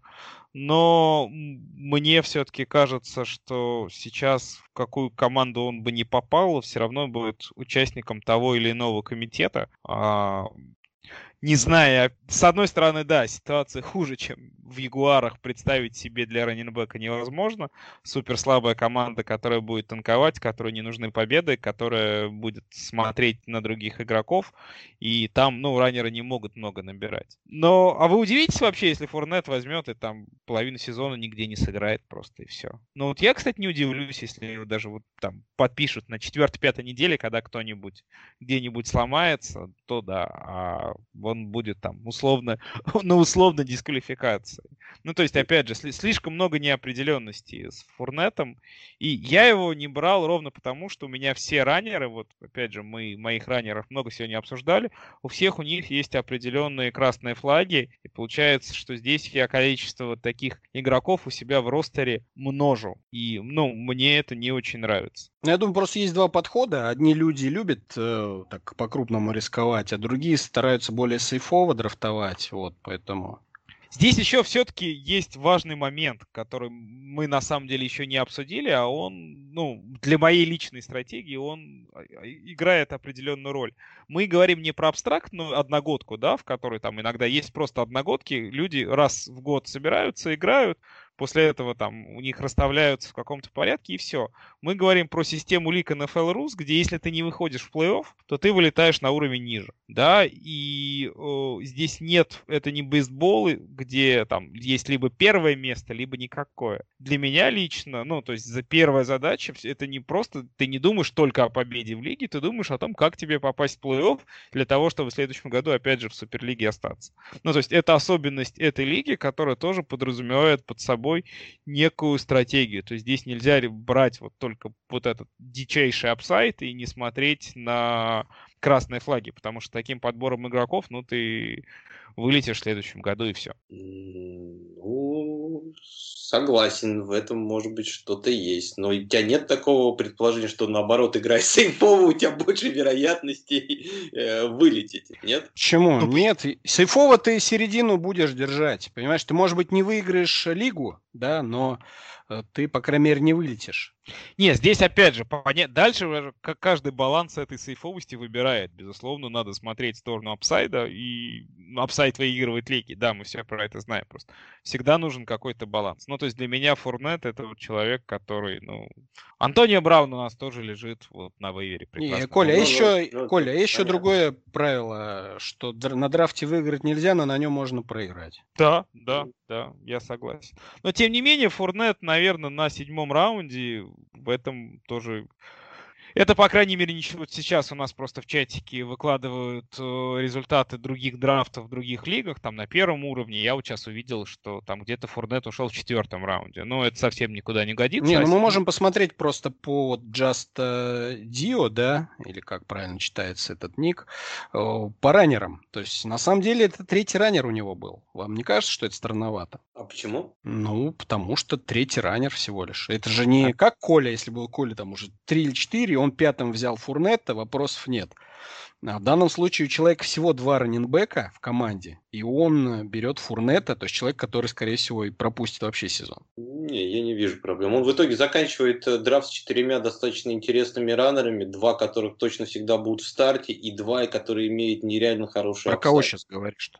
Раз Джетс Дио. У него 4 раннера. 4-й раунд Эвин Колман, да, мне кажется, тоже достаточно недооцененный. Эвин Колман – это один из главных кандидатов, чтобы быть брейкаута раннинбеком в этом году, потому что он, мне кажется, вот по всем характеристикам подходит в эту модель, как бы, и вот то, что у него конкурент лишь Раким Мостер. Нет, ты говоришь, он в конце набрал. Где он набрал-то? Что он набрал? Не-не, вот он еще взял Колмана. Просто у него, получается, 4 раннера. Ну и что? Из них один не играет, второй... Два основных, которые будут играть почти постоянно. Фурнет, который как бы все равно по своим характеристикам должен был уходить в 3-м раунде, то есть может показать цифры РБ-2. И Колман, который тоже как бы имеет апсайд чуть не на РБ-1. То есть у него есть 2 как бы потенциально... Ну вот смотри, да все понятно, потенциально все очень крутые. Вот у него там Джо Миксон или Ник Чаб ломается на 2-й неделе. Что он должен делать? Он ставит либо Колмана, либо находит кого-то на вейвере. Вот именно, то есть, и все. Ну и в чем? А в чем проблема? Ну и ты до знаешь, свидания. Что как бы... у него нет замены, Нету 3-го раннера. Хорошо, раннера нет. У тебя ломается Келси, у тебя нет замены Келси. Все, ты как бы вылетаешь. Почему? Я тебе тайтенда найду, он раннинбека не найдет. Он раннинбека нет. Наоборот. Вот я скажу, что по статистике... На вейвере он РБ-2 найдет? По статистике, да. По статистике РБ-2 это самая легкая позиция, которая... А зачем тогда вторую драфтуют РБ-2? Какой целью? Значит, какой? Как бы, чтобы какой, если так легко найти на вейвере РБ-2? Нет, его легко найти из-за того, что это сложнее всего предугадать. В раннерах меняется все очень часто. Сломается один, как бы его заменяет другой, и он резко будет показывать те же цифры, может быть, что и предыдущий. Вот, смотри, ломается... Серьезно сейчас вот это все говоришь? Да, а что нет? Это если я говорю с точки зрения статистики, что как бы, если брать те, которые раннеры заканчивают с цифрами РБ-2, 30% из них люди подбирают с вейвера. Как Майлз Сандерс в прошлом году, как Ник Чаб 2 года назад. Ну, короче, какую-то фантастику рассказываешь. То есть он на 2-й неделе идет на вейвер, поднимает раннеры. Начнем с того, что как бы ты как бы строишь уже фантастическую ситуацию, что у него на 2-й неделе ломается один из 100%. Я тебе пример привел. Вот, знаешь, вероятность, что у него сломается игрок, намного выше, чем он найдет на вейвере РБ-2 сразу. Ой, ну окей, ладно. Согласен, смотри, хорошо, давай возьмем другую вещь. Дерек Хенри ломается на 1-й неделе. Что ты делаешь? Что, у меня есть Гибсон, у меня есть Томпсон. По крайней мере, есть Колман. Нормально, я, по крайней мере, перекроюсь, пока буду искать РБ-2, как ты говоришь, но мне будет хоть кого ставить. Он не сможет вообще никого поставить. А что значит не сможет поставить? Я, честно говоря, не вижу. Гибсон, это что, как бы, это какой-то стартер? Нет. Белл, у тебя даже Белл, по сути, может не быть стартером. Ты можешь вообще остаться без раннеров к 1-й неделе. У него Форнет не выйдет, в принципе, на поле, потому что он не найдет команду, а Тейлкон он будет сидеть на лавке. У меня Томпсон... Друзья, вы так интересно спорите. На самом деле, с точки зрения контента, очень интересный разговор. Просто непонятно, о чем. Ну, то есть... Ну, непонятно о чем. Что человека 2 раннера, он 3-м берет, вместо того, чтобы, вот как ты говоришь, подкрепить пол, он берет человека, у которого этого пола нету. Вообще 0. Заранее зная, что этот пол 0, он его все равно берет. Смотри, я согласен. Не вижу, что твоя... Давайте я вас рассужу, да? Без ссоры, без спору. Я на самом деле в этой согласен и с Виталиком с той точки зрения, что мне стратегия Just Deal не нравится. То есть я бы не хотел, чтобы у меня в команде было 4 таких раннера. Я бы чувствовал себя неспокойно. Я бы обязательно в нижних раундах вместо Кертиса Сэмюэля или Майка Вильямса пытался бы найти хоть кого-то из раннинбеков, которых может... тех же самых. Там нету раннинбеков. Там есть те же самые хэндкафы, которых можно застэшить себе в надежде, что сломается кто-то из основных раннеров. И ты, по крайней мере, не будешь на вейвере за них переплачивать. Это тоже логика, это тоже стратегия. Если на второй неделе у тебя ломается Чаб, то это тебе не поможет. Нет, что у тебя я тебе говорю про то, что имея там 4 основных ресиверов, 5, да, Купер, Деванте Паркер, Тайлер Бойд, ну, стабильная основа, Дибю Сэмюэль, прекрасный апсайд, Джерри Джуди, прекрасный апсайд. Зачем брать Кертиса Сэмюэля? Это в любом случае, это твой 6-й ресивер, который, ну, тебе ни к селу, ни к городу. То есть здесь, да, имело смысл брать раннеров. С одной стороны, я согласен с Виталиком. Но с другой стороны, Саш, ты абсолютно прав, что позиция раннинбека, она реально закрывается на вейвере. Понятно, что сезон на сезон не приходится. Где-то там на второй неделе уже ломаются 5 раннеров, и куча есть опций на вейвере. Где-то там на 6-7 неделе. Зависит от года, да, мы заранее здесь предугадать не можем, но действительно найти раннера на вейвере – это задача вполне решаемая. Проблема только в том, что мы не знаем, когда такой раннер на этом вейвере появится. Ну, с этим я тоже согласен, но опять же, говоря о том, что мы не можем вообще обезопасить себя и сделать что-то хорошее, если у тебя ломается кто-то из первых-вторых раундов. Я тебе могу сказать, как мы можем обезопасить себя, и вот для меня это был мой самый главный провал на этом драфте, что мне себя обезопасить не удалось. Рассказываю. Когда я брал Делвина Кука и Киниона Дрейка на первых 2 раундах, я четко знал, что я захочу себе Чейза Эдмонса и Мэттисона. Чистых хэндкафов этих 2 основных раннинбеков. Опять же, ты, Саш, в стриме, который вы вели из мрака, и рассказывал о том, что есть 2 стратегии. Кто-то берет своих хэндкафов просто для того, чтобы обезопасить себя. Кто-то берет чужих хэндкафов, чтобы был максимальный апсайд. Я вот четко придерживаюсь логики брать своих хэндкафов, просто потому что, ну, для меня, опять же, показатели раннинбека — это в первую очередь производное нападение, и я считаю, что если ломается в сильном нападении, ломается основной раннер, то выходит второй раннер, который показывает 80% продакшена, но этих 80% продакшена мне обычно хватает. Я бы говорил, чтобы это твой был еще, вторым вышло. Я вот... Это да, это тоже вопрос. Иногда не всегда хэндкафов ты можешь предугадать, но тем не менее там в Миннесоте и в Аризоне ситуация, по крайней мере сейчас, достаточно чистая, простая и понятная. Вот. И поэтому я очень хотел в 9-10 раунде взять себе, соответственно, Мэттисона. Ну и что не взял Мэттисона? Да. А он не доехал. Да, вот ситуация какая была. Я прежде чем я для себя определил, что я их буду брать в 9-10 раундах, соответственно, четко знал, что в 7-8 я беру ресиверов, я взял там 2 ребят, которые мне нравились, Краудер, Кристиан Кирк, про них там особо говорить не будем, мне кажется, что... Краудер очень крутой пик, на самом деле, я сильно надеялся, что по какой-нибудь чудесной случайности он на 8-8 доедет, и я его там заберу, потому что традиционно на всех моках Краудер уходил там 9-10, вот, а здесь он аж в 7 улетел, когда ты его взял, и я прям глаза вылезли, я думаю, ну все, значит, я забираю Чейза Эдмонса по-любому. Вот. То есть это стал новый план мой. Да. Ну, то есть, видишь, как все получилось. Значит, мы сейчас должны делать обмен Краудера на Чейза Эдмонса. Обсудим после подкаста. Вот, соответственно, я просто... Почему я выбрал, что я их буду брать в 9-10 раунде? Я посмотрел быстренько там пару рэнкингов, увидел, в каких пиках в среднем уходят Эдмонс и Мэттисон. Они обычно уходили в 10-11 раунде, соответственно, я решил их брать в 9-10. И, конечно, Виталик, ты для меня всю малину испортил, забрав Эдмонс. Нет, я не заплакал, я просто увидел, что у меня в команде Краудер, который был тебе так нужен, и этим утешился, но... А что ты не взял Мэттисона-то в 9? Да, вот мне тоже вот здесь непонятно немножко. Это, наверное, моя вторая ошибка была, да, раннеры... Я вообще не понял, зачем тебе Харрис при живом Джеймсе Уайте? Да. Потому что у Харриса есть апсайд на все 3 дауна.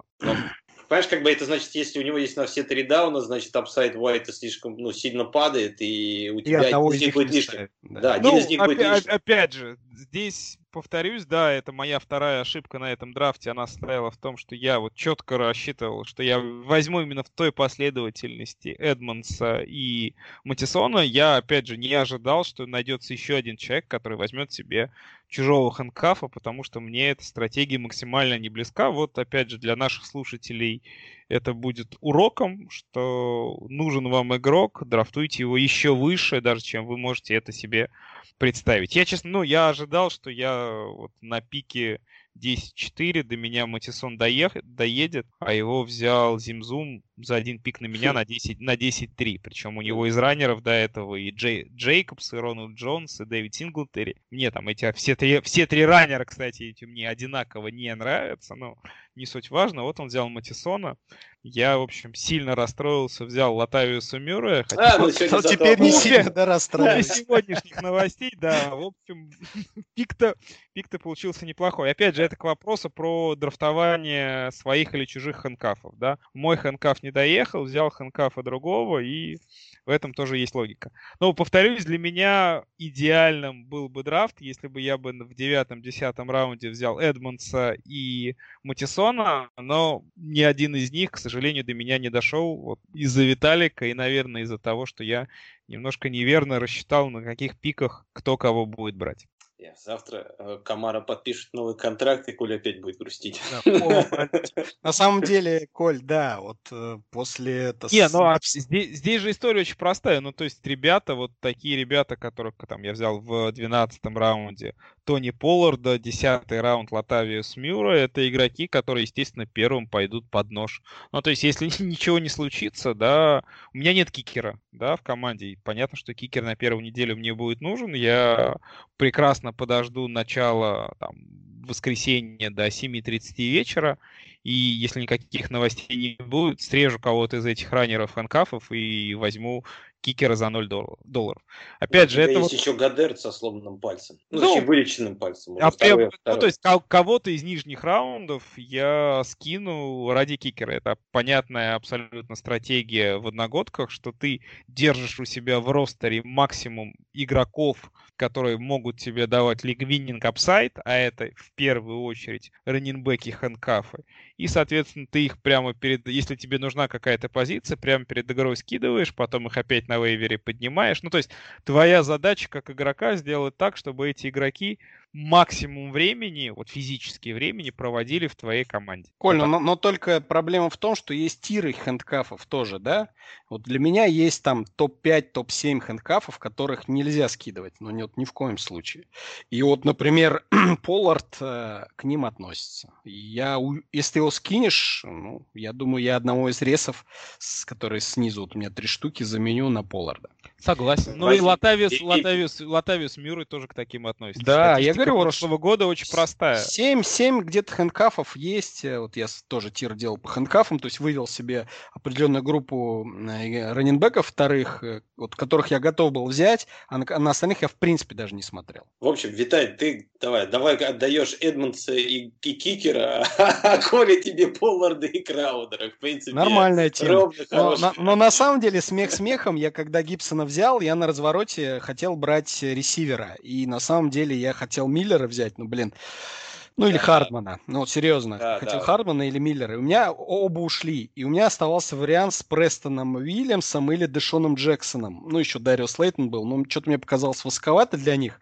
И я посмотрел по раскладам и понял, что Коля после своих 2 ресиверов точно будет раннинбека брать. И подумал, что, скорее всего, это будет Чейз Эдмонс. Судя по тому, что у него Дрейк. И решил забрать этого Чейза Эдмонса. Знаешь, где, Коля очень любит торговаться. Очень любит горло, перережу. Бэкапов своих. Я знал, что мы с ним договоримся при случае. Виталий, у меня как раз вопрос. В принципе, мы уже это в какой-то степени наш спор это немножко затронул. Этот вопрос, мы когда в стриме это говорили, что мне кажется, что у тебя, в принципе, хорошо выстроенная команда. И мне единственное, что Котор средних раундов это уже спорная стратегическая такая вещь. Но именно из пиков, если брать, мне как раз не очень понравилось, что у тебя в команде этот заход на 3 раннеров. Не кажется ли тебе, что все-таки здесь стоило бы их разбавить, что вместо одного из них все-таки лучше было бы взять ресивера? Да, вот я говорил, что на 9-м я бы хотел взять Реса, но вот для меня ресивер Майами вот, в качестве игрока потенциального старта как-то не секси смотрится. Вот Хардман и Миллер ушли. Не знаю, я брал уже Эдмонса в расчете, что я его кому-нибудь продам. Вот, и получу ресивер. Ну, а Томпсон в 10-м, в принципе, мог там взять еще Дэшона, Лазарда, в принципе, второй ресивер. Опять же, Эдвардс. Вот я в конце, вот на последних, наверное, 9-10 раунде оба раза меня переехали с ресами. То есть я рассчитывал... Ты Слейтон ждал, да, еще? Да. Слейтон я бы взял стопудово. Потому что мне вот кажется, что вот здесь вот вместо трех бы вот один был бы еще хороший апсайдный такой рез, у тебя было бы вот прям вот... Увы, да. Вот здесь, да, тяжелый был расклад. Каждый раз, вот там ты говоришь, я как бы последнего цеплял, да, из тира. А здесь каждый раз этого последнего из тира меня уводили, да, и мне приходилось реагировать по ходу движения, так скажем. Не, ну вот поэтому я в принципе, мне больше нравится, когда у тебя тиры хорошо ложатся в первых 7 раундах и плохо потом, как бы, потому что там-то закладывается первые 7, почти это фундамент команды, а дальше, мне кажется, что вот 8 уже, и дальше это уже, конечно, апсайд, где можно набирать. Вот насчет еще хэнкафов, я с тобой, в принципе, соглашусь, что их есть несколько, но я бы, на самом деле, среди них больше бы всего выделил как раз Чейза Эдмонса. Мне он из всех хэнкафов, наверное, больше всех нравится. Первое, потому что он хэнкаф Киниона Дрейка. Саша, это вот специально вы с Виталиком договорились, чтобы цену на Эдмонса поднять. Да. Ты в доле? Да, мне обещали взять Супру на следующий год. Так что, нет, на самом деле, просто смотри, как бы, вот ты говорил про Чейза Эдмонса и Маттисона. Я бы вот Маттисона как хэнкафа опасался, особенно с учетом того, что было в прошлом году, когда, да, я знаю, что у него была травма, когда сломался тоже Кук, он не был таким уж... Ну, как бы не мог показать себе 100%, но Майк Бун выглядел не так плохо одну из двух недель. И там неизвестно, кто из них будет на второй, третий. Проблема в том, что Майк Бун плохо выглядел, хорошо выглядел на 17-й неделе, а на 16-й неделе он многим заруинил. Да, но Маттисон в одной из этих недель хорошо не выглядел. Маттисон был сломан. Ну, по сезону Маттисон был хорош. Я знаю. Мне как проспект Маттисон, кстати, не нравился, но играл в прошлом году он здорово. А мне вот как раз наоборот, он как проспект очень нравился, я его пытался брать везде династии, но прошлый год меня немножко разочаровал. А вот Чейз Эдмонс будет за Дрейком, которого вероятность травмы, я считаю, выше, чем, например, у того же Кука и Полларда. Или даже просто у этих-то чисто травма, как бы их может как бы, ну, они могут выйти на поле. Я не думаю, что Кук там или Зикс у него сбавит как бы в качестве, да. А вот Дрейк, он может просто не потянуть, и не только из-за травмы не быть стартером. И тогда Чейз Эдмонса будет больше шансов. Плюс как бы там дальше только есть Инна Бенджамин, которого брали там в 6-м, по-моему, или 7-м раунде, что я не считаю сильной конкуренцией. Поэтому вот для меня вот Чейз Эдмонс, это прям немножко я его выделяю даже из тех хэнкафов, я ну как бы выше ставлю, чем любые хэнкафы, которые есть. Ну, круто. Поэтому мне кажется, вот этот пик был хороший. Крис Томпсон, как мы знаем, как бы после ухода как бы Фурнета, вот как раз, мне кажется, на те недели, которые он будет здоровым, может показать хороший пол. Это просто вот я даже по себе могу вам сказать, он у меня в династии в нашей ФФФ есть. И в прошлом году я его брал очень низко, и он мне как раз некоторые недели, когда у меня кто-то ломался и были боевики, и когда приходилось кого-то ставить, я его ставил, он мне там хотя бы очков 12, где-то 10-12 набирал, когда играл. Так что... Да, я именно с этой целью и брал, потому что ты правильно говорил про Левиона Белла, что вопрос, как у него все это пойдет, тем более там Гор за спиной. Гибсон тоже должен, по идее, заиграть, Томпсон тоже получит свой объем, вот, а Чейз Эдмонс это такой либо на продажу, либо подождать, когда сломается Кинион Дрейк, и продать еще дороже. Так, давайте к 11 раунду дальше переходить уже. Вот здесь давайте Коля начнем тогда, потому что я хотел узнать у него больше вот про Джоша Аллена. Потому что, ну, я как думаю, Виталий, как бы у тебя здесь особо выбора не было. Ты взял Париса Кэббл, как по мне, тут это очевидный был пик. Ну да. Здесь дальше как бы и... Ну, можно просто раннера тебе некуда сюда было. Да нет, там уже можно не обсуждать. То есть я брал тех, кого считал поапсайдней, понадежнее и все. Подожди, мы еще дойдем до твоего лучшего пика. 12-8. Это лучший пик драфта, я считаю. Так что... Мы еще поговорим. Так, вот, Коль, мне больше интересно с тобой. Вот 11,9, да, и ты берешь квотера. Ну, во-первых, не рановато ли? И, во-вторых, Джош Аллен. Джош Аллен, мы, вот Виталий, в принципе, хорошо как подметил то, что у нас за тачдауны начали давать больше как бы очков, и...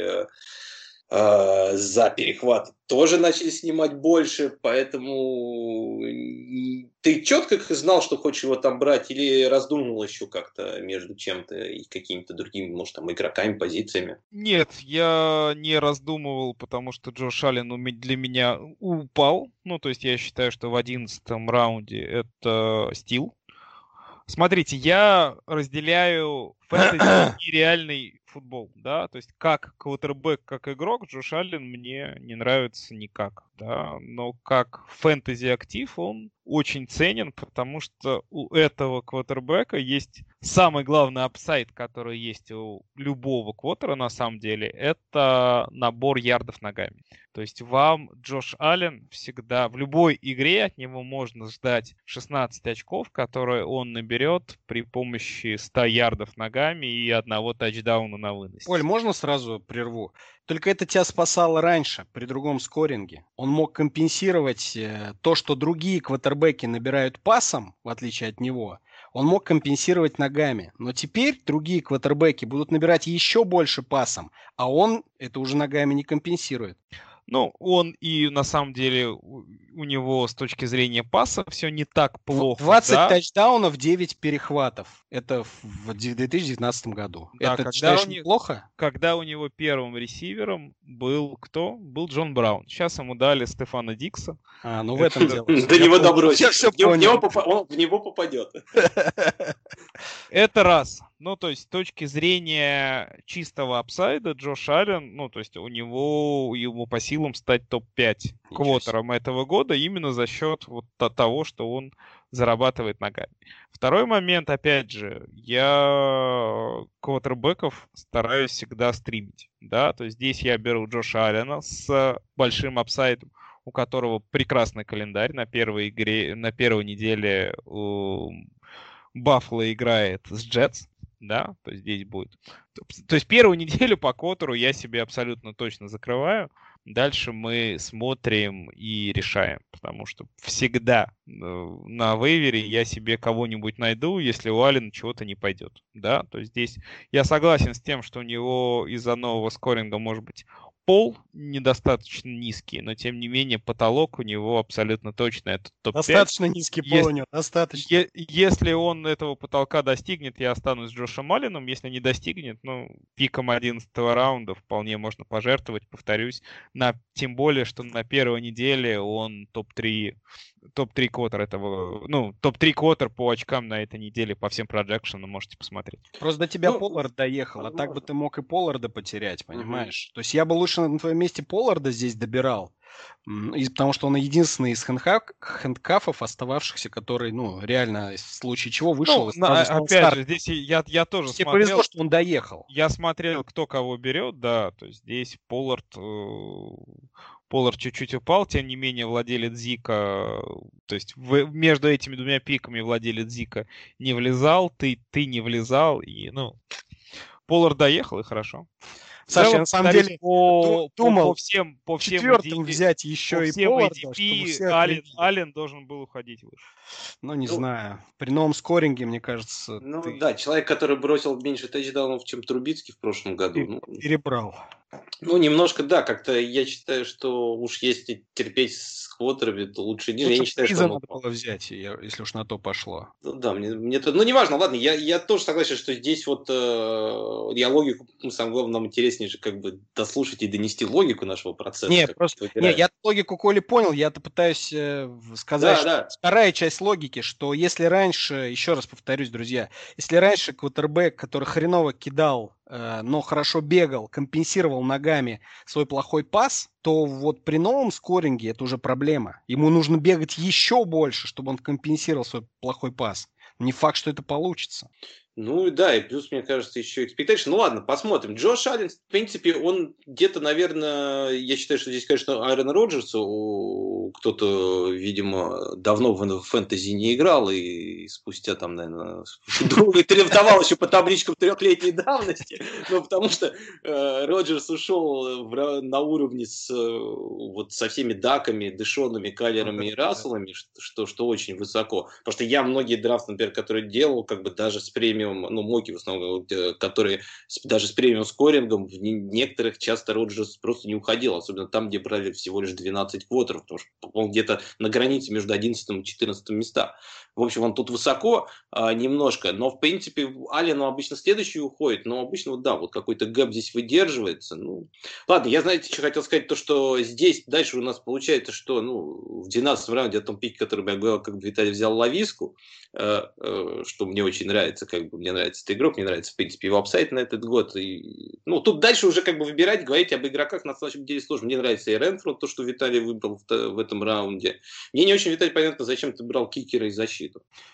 Ну, кикера я на самом деле хотел взять из той же серии, поставил и забыл. То есть, ну, просто в этом году я почему для себя решил, что мне не очень нравится стримить и перебирать на вейвере все позиции подряд, там и тайтендов искать, и раннинбеков в случае чего, и кикеров, и защиты. Ну, то есть ты просто немножко устал от фэнтези, понятно. Не то, что устал, просто в Суперлиге это чуть сложнее, чем в другом месте. Все-таки все люди готовятся еженедельно, ну, по крайней мере, те, кто рассчитывает что-то выиграть. И в отличие от других дивизионов, ну, уровней, посложнее на вейвере работать будет. Вот. Поэтому я посчитал, что, ну, кикером тоже заткнуть позицию и не дергаться. Гонсалес, Аризона, то есть, как вы говорили, весь подкаст, там очень крутое нападение вырастает, и очень часто будут либо там одноочковые, да, конверсии очень много будет за игру. Ну, да. Ну, либо подходы будут. Да, либо подходов будет очень много. То есть, не, вот... ну понятно, что Гонсалес прекрасный кикер. Опять же, здесь для того, чтобы выбирать кикера, нужно посмотреть на две вещи. Это сила нападения, потому что очки кикера прям пропорциональны силе нападения. Да, там про Мюррей и нападение Аризоны мы много говорили. Это топ-5 нападения, скорее всего. Второй вопрос тоже очень важный. Аризона играет в западном дивизионе и играет еще и в доме. Соответственно, под конец сезона у них не будет игр на вот этих холодных ветреных стадионах, где есть снег, где есть дождь, и где кикеру будет сложно.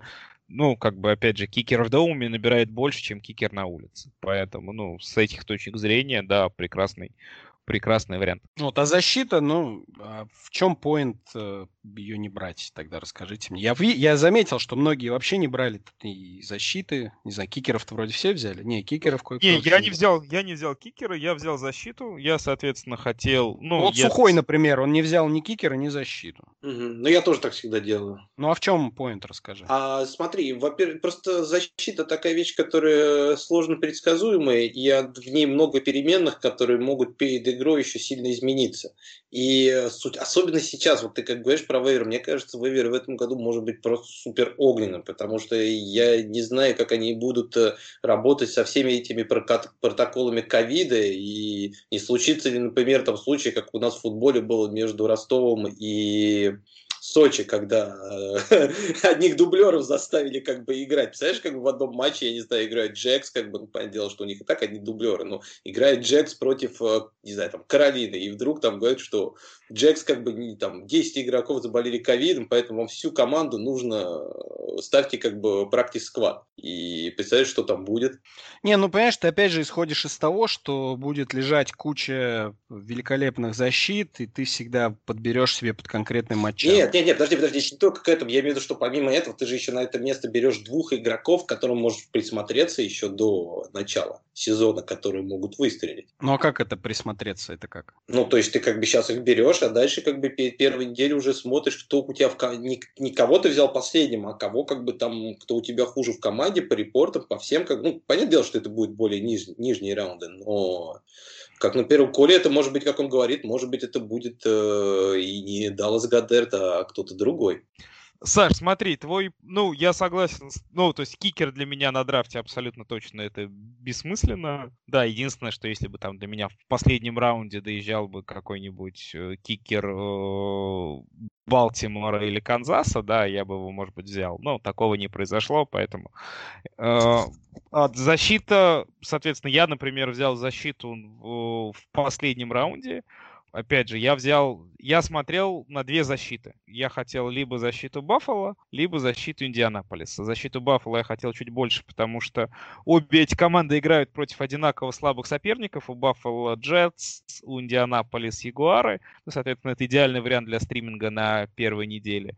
Просто Баффало чуть сильнее защиты, чем у Инди. Поэтому, то есть, я хотел сначала Баффало, потом Инди. Ну, Баффало ушло аж на 2 раунда выше.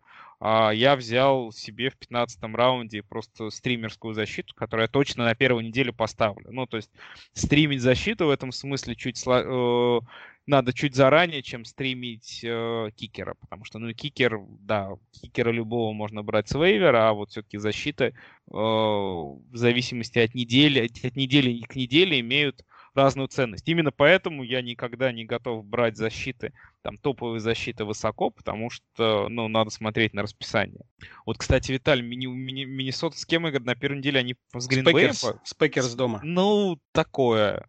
Да нет, Коль, я тебя понял. Просто вот я постарался взять кикеры и защиту, которые я не буду стримить. Посмотрим, получится или нет. Насколько... Ну, то есть я бы на первой неделе, на самом деле... Ну, нет, я твою логику понял. Если стримить, понятно, что если стримить, то подбирать нужно с первой недели и так далее. Вот я еще раз говорю, я свою логику говорю. Я постарался выбрать так, чтобы не стримить. Получится или нет, посмотрим. Может быть, нет. Ну, то есть ты поставишь защиту Миннесоты? Да, я поставлю. Ты не опасаешься. Ну, блин, ну первая неделя, Коль, какой-то аналитика может быть на первой неделе.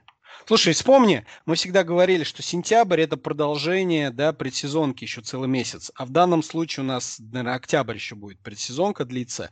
И поэтому сегодня там одна и та же защита может выстрелить, а через неделю все вообще слить. Ну да, но просто, как повезет. Миннесота с их, у них же, по-моему, целиком поменялись, ну там секондари. Миннесота очень сильная защита, на самом деле. Да, но у них, по-моему, секондари, по-моему, сильно поменялось. И сейфти главное. Ну ты же сам знаешь, что защита чаще всего выигрывает не тем, сколько она очков не дала заработать против себя, да? А тем, сколько она сделала результативных действий. Знаете, ну, еще важный момент. Смотри, как пас-раш Миннесота усилила. Да, но мне кажется, что в этом плане секондари важна, и у них прям очень сильно она обновилась. Мне вот немножко это смущает. Ну, в принципе, как и все там, которые будут дальше уходить. Ребят, важный момент, на который я просто хочу и вас, и всех слушателей постараться обратить внимание в этом году, это, по крайней мере, в первый месяц команды будут играть на пустых стадионах. Это значит, что не будет работать история с своими болельщиками, которые очень сильно помогают своей защите и которые очень сильно мешают нападению соперника. У Миннесоты один из самых громких стадионов, и это всегда было их большим преимуществом. То есть сейчас в этом смысле нам будет чуть проще оценивать команды, потому что нет понятия своя игра домашняя или выездная, можно просто смотреть на скилл команд. То есть в этом смысле домашние защиты не будут получать такого преимущества, как они получали в прошлом году с болельщиками. Ну, сегодня рассказали, что будут шум ставить. Да, и они ставят же и на играх НХЛ. На играх они же на тренировках даже включают в себе сейчас шум.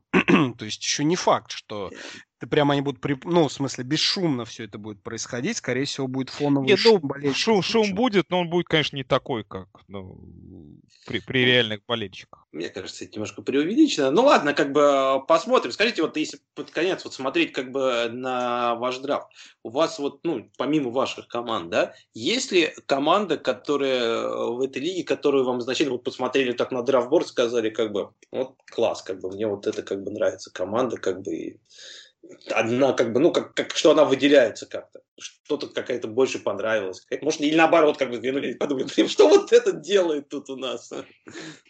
Есть такое, как бы, или достаточно спокойно, как вы считаете, ровный достаточно драфт? Ну, Ильдара, я так понимаю, уже обсудили, да, вы? Да. Вот, то есть у него такой достаточно рискованный драфт, именно как будто он драфтовал династию, да? То есть на апсайд, на перспективу выстрелить должны очень многие сразу, чтобы все сработало. Взять хотя бы раннинбеков, да, Сех, Джонатан Тейлор, Доббинс.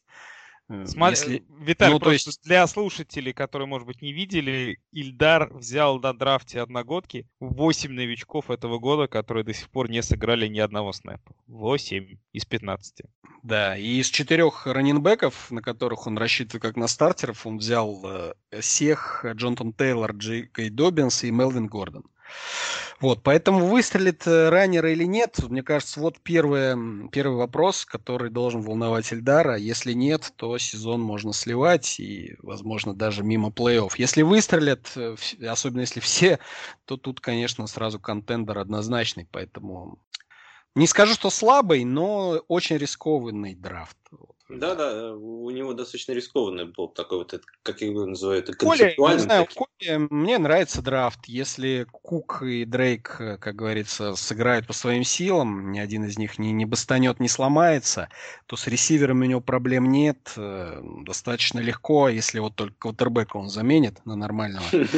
С тайтендами повезет, потому что у него, конечно, просадка, как я вижу, по квотерам, по тайтендам серьезная. Вот. Но с тайтендами там такая же вещь, если посмотреть по очками, как и с Поттером, что там вот если брать после 3-го, там вот где-то 4-го тайтенда, разница между 5-м и 14-м. Ты берешь усредненные цифры, понимаешь? Ты берешь усредненные цифры за сезон. Понимаешь? Ну, даже если мы переведем их на очки за игру. Ну, это смотрите, будет... по тайтендам логика моя...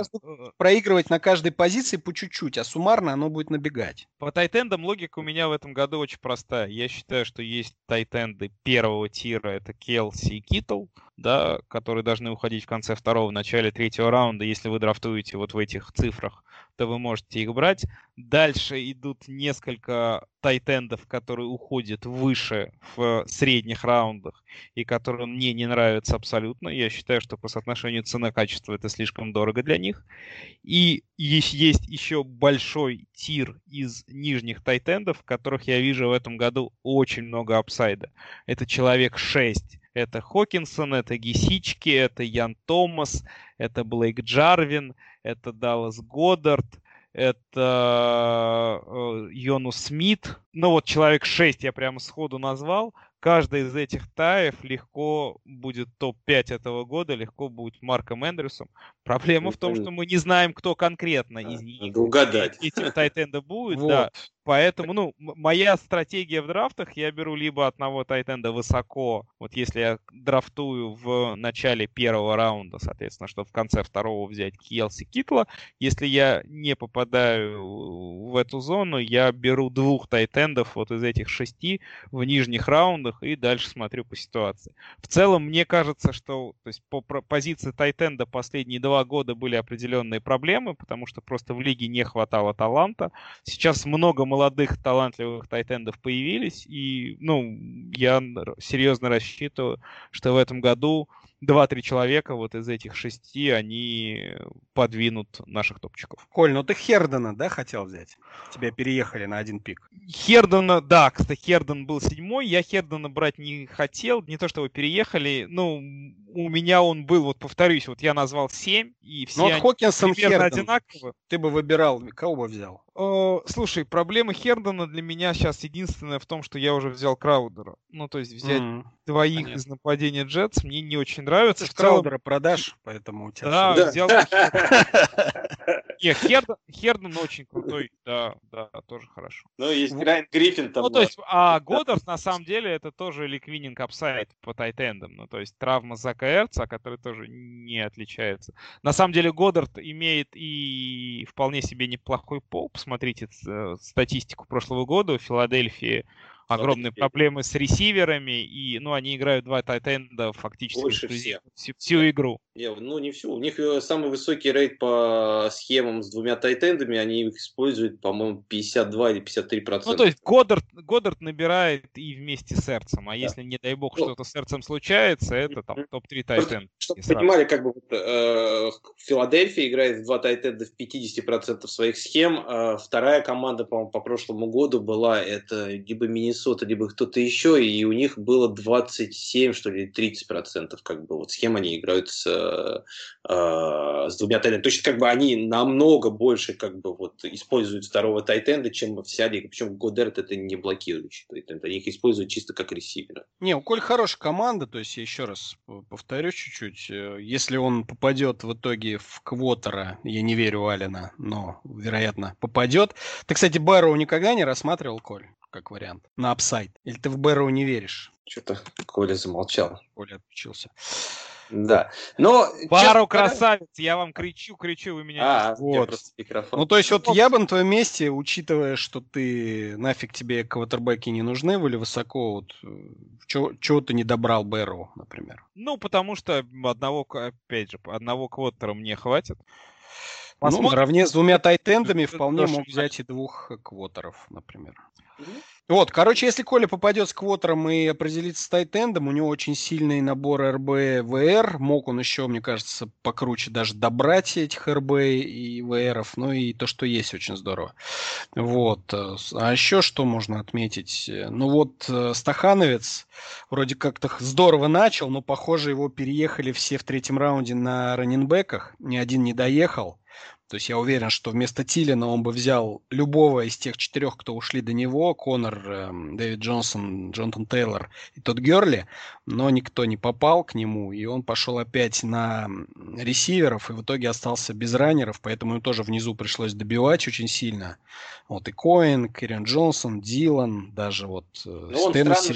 Странно, что прошел как бы мимо Белла. Потому что я еще понимаю, взять Тилина надо. Да, я тоже удивился. Я был уверен, что Стахановец заберет Белла. И я так спокойно, я сидел и вообще не парился. Я знал, что я либо Белла беру, либо Чарка. И я был уверен, что Стахановец Белла закроет. И он его пропустил. Да. Может быть, здесь он чуть-чуть ошибся. А так у него тоже очень неплохая команда по старту была. Ну, все-таки стартовые раннеры Мостарт и Джонс, это, конечно... Да. Не, ну Джонс неплохо. Нет, ну и то, как, знаешь, как бы я, честно, опасаюсь Джонса в этом году. Ну, ладно, как бы я понимаю, как бы, что там другие-то еще хуже раннеры, и с этим я согласен, и понимаю, как бы, его ценность. Но Мостарт, мне кажется, даже для середины пятого раунда это немножко... Ну, это вот пик, который игрок, который меня больше... Вот он, кстати, они подряд вот идут. Он и Хан, которые меня пугают в этом году. Я не хотел бы оказаться в конце с командой, где у меня РБ-2, Мостарт или Хант. Вот, и это эти два человека, которые начали в первом раунде с ресивера. Я согласен. Хан для меня идеальный РБ-3-4 этого года. Идеальный. Но он уходит слишком высоко. Да, у сухого Экелер Хант, конечно, тоже. Но у него мост, правда, есть еще. Вот смотрите, я опять же смотрю первые два раунда. У нас всего три команды, которые которые в первых двух раундах взяли двух раннинбеков. Это Психа, который взял на 1-1 Макафри и на 2-12 Карсона.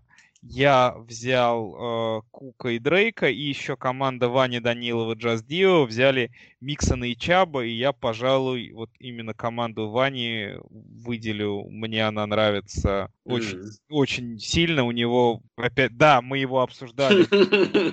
Фурнет и Колман на РБ-3 и РБ-4. Это безусловная проблема, но, тем не менее, у него есть два классных стартера. Миксон и вот именно ты правильное слово, Коль, первый сказал. Безальтернативных. У него есть Махомс, которым он закрывает позицию квотербека. У него сильные ресиверы. Здесь поспорил бы. Но ему нужно искать второго раннера. Ну, в смысле, РБ-2, которого может быть на лавке, который подменит, заменит, подстрахует Чаба с Миксоном. Если он эту задачу решит, то это очень сильная команда. На самом деле, вот резюмируя, я вижу, что такое, для меня показатель силы лиги — это отсутствие каких-то термоядерных команд, которые выделяются вот на 100%. То есть, когда в лиге все команды одинаково серые, у каждой команды есть определенные проблемы, это значит, что подобрались действительно 12 сильных менеджеров, и они не позволяют друг другу вот выстраивать команды, которые на порядке сильнее всех. Вот, соответственно, интересно. Вот мне кажется, Суперлига в этом году получилась такой. Есть команды, там, которые нравятся чуть больше, есть команды, которые нравятся чуть меньше, но команд без слабых мест нет. И откровенных аутсайдеров, ну, я тоже не вижу. Там, за скобки вынесем команду Эльдара, да. Эльдар выступил в этом году на драфте в стиле либо пьем, либо уходим. Вот. Он просто пересмотрел сериал All or Nothing, да? Да. Он либо выигрывает, либо уходит. Но зато за его командой приятно наблюдать, зная страсть и любовь к Эльдару к новичкам. Ему будет играть, либо проигрывать, либо выигрывать с этой командой одинаково приятно. Ну, согласен. Мне, в принципе, под стримом тоже Just Deal отмечали, что мне, в принципе, там тоже не нравится, мне не очень нравится Ресо, но так команда интересная, по строению мне очень нравится у него ростера. Мне нравилось сначала, как начинала Эмерсон НФЛ, но вот там начинаю с Линси, вот дальше Роджерс, Хигби, Дюк Джонс, мне вот совершенно не нравится его конец драфта. И, в общем, как я в стриме говорил, что мне, наверное, больше всего все равно нравится команду Виталия. Не считая вот как бы вот этого вот, все-таки я считаю, что вот как раз в 8-м, если по 10-й еще был бы Рез вместо одного раннера, прям вообще прям была бы команда. Ну ладно, давайте мы с вами уже говорим здесь 2,5 часа как бы, и я думаю, все те люди, кто дослушает этот подкаст до конца, молодцы. И точно, наверное, подпишутся на нас в iTunes и в Подстере, и еще зайдут на NFL.ru, потом зайдут к нам в чат, еще что-нибудь сделают хорошее, как бы. Может быть, патронами даже станут. Даже, может, патронами станут, так что... Закинут пару патронов, может быть. Да, так что спасибо вам за внимание. Это был разбор драфта в Супре. Меня зовут Саша Илматик. Со мной еще был Виталий Ротас. Да, друзья, не делайте наших ошибок. Учитесь на чужих. И Коля Гонсалес. Аривидерчи, друзья. Сезон уже почти близко. Все, всем пока. Увидимся уже в сезоне. Пока-пока. Чао.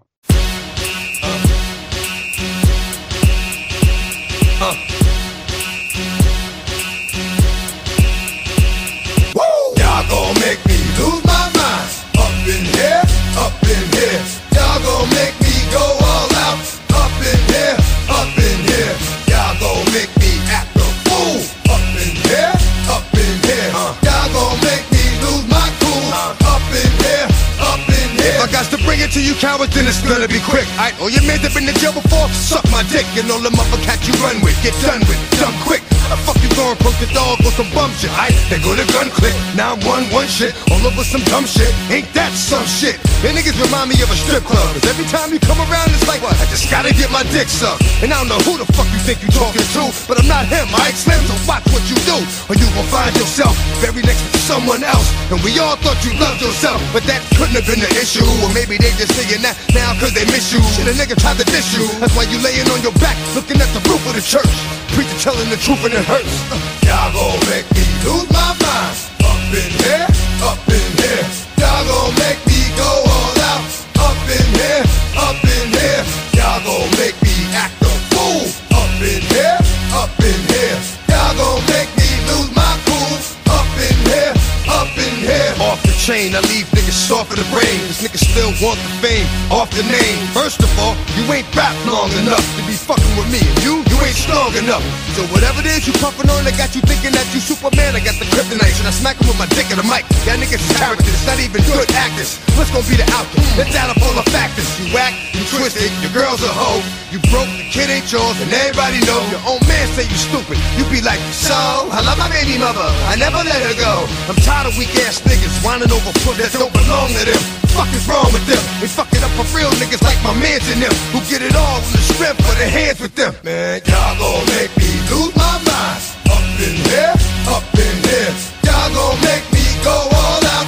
Up in here, y'all gon' make me act a fool.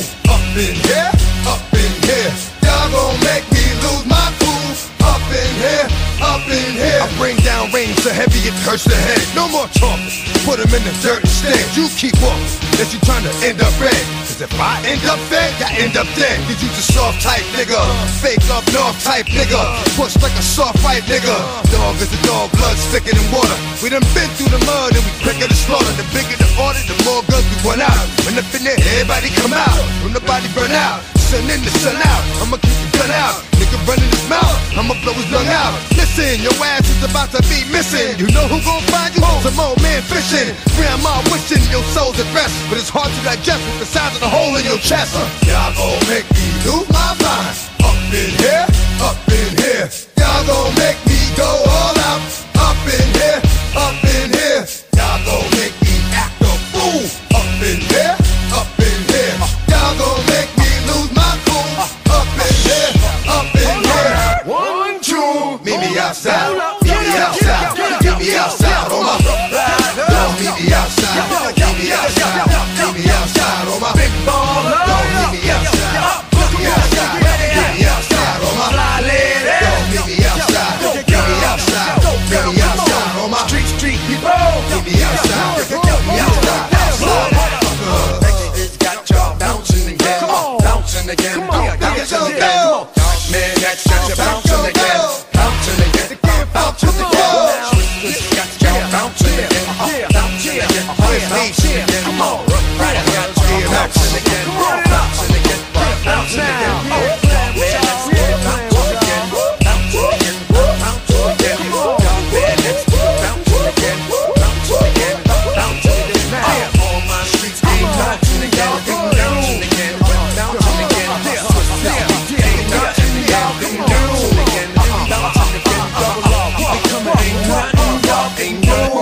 Can do now.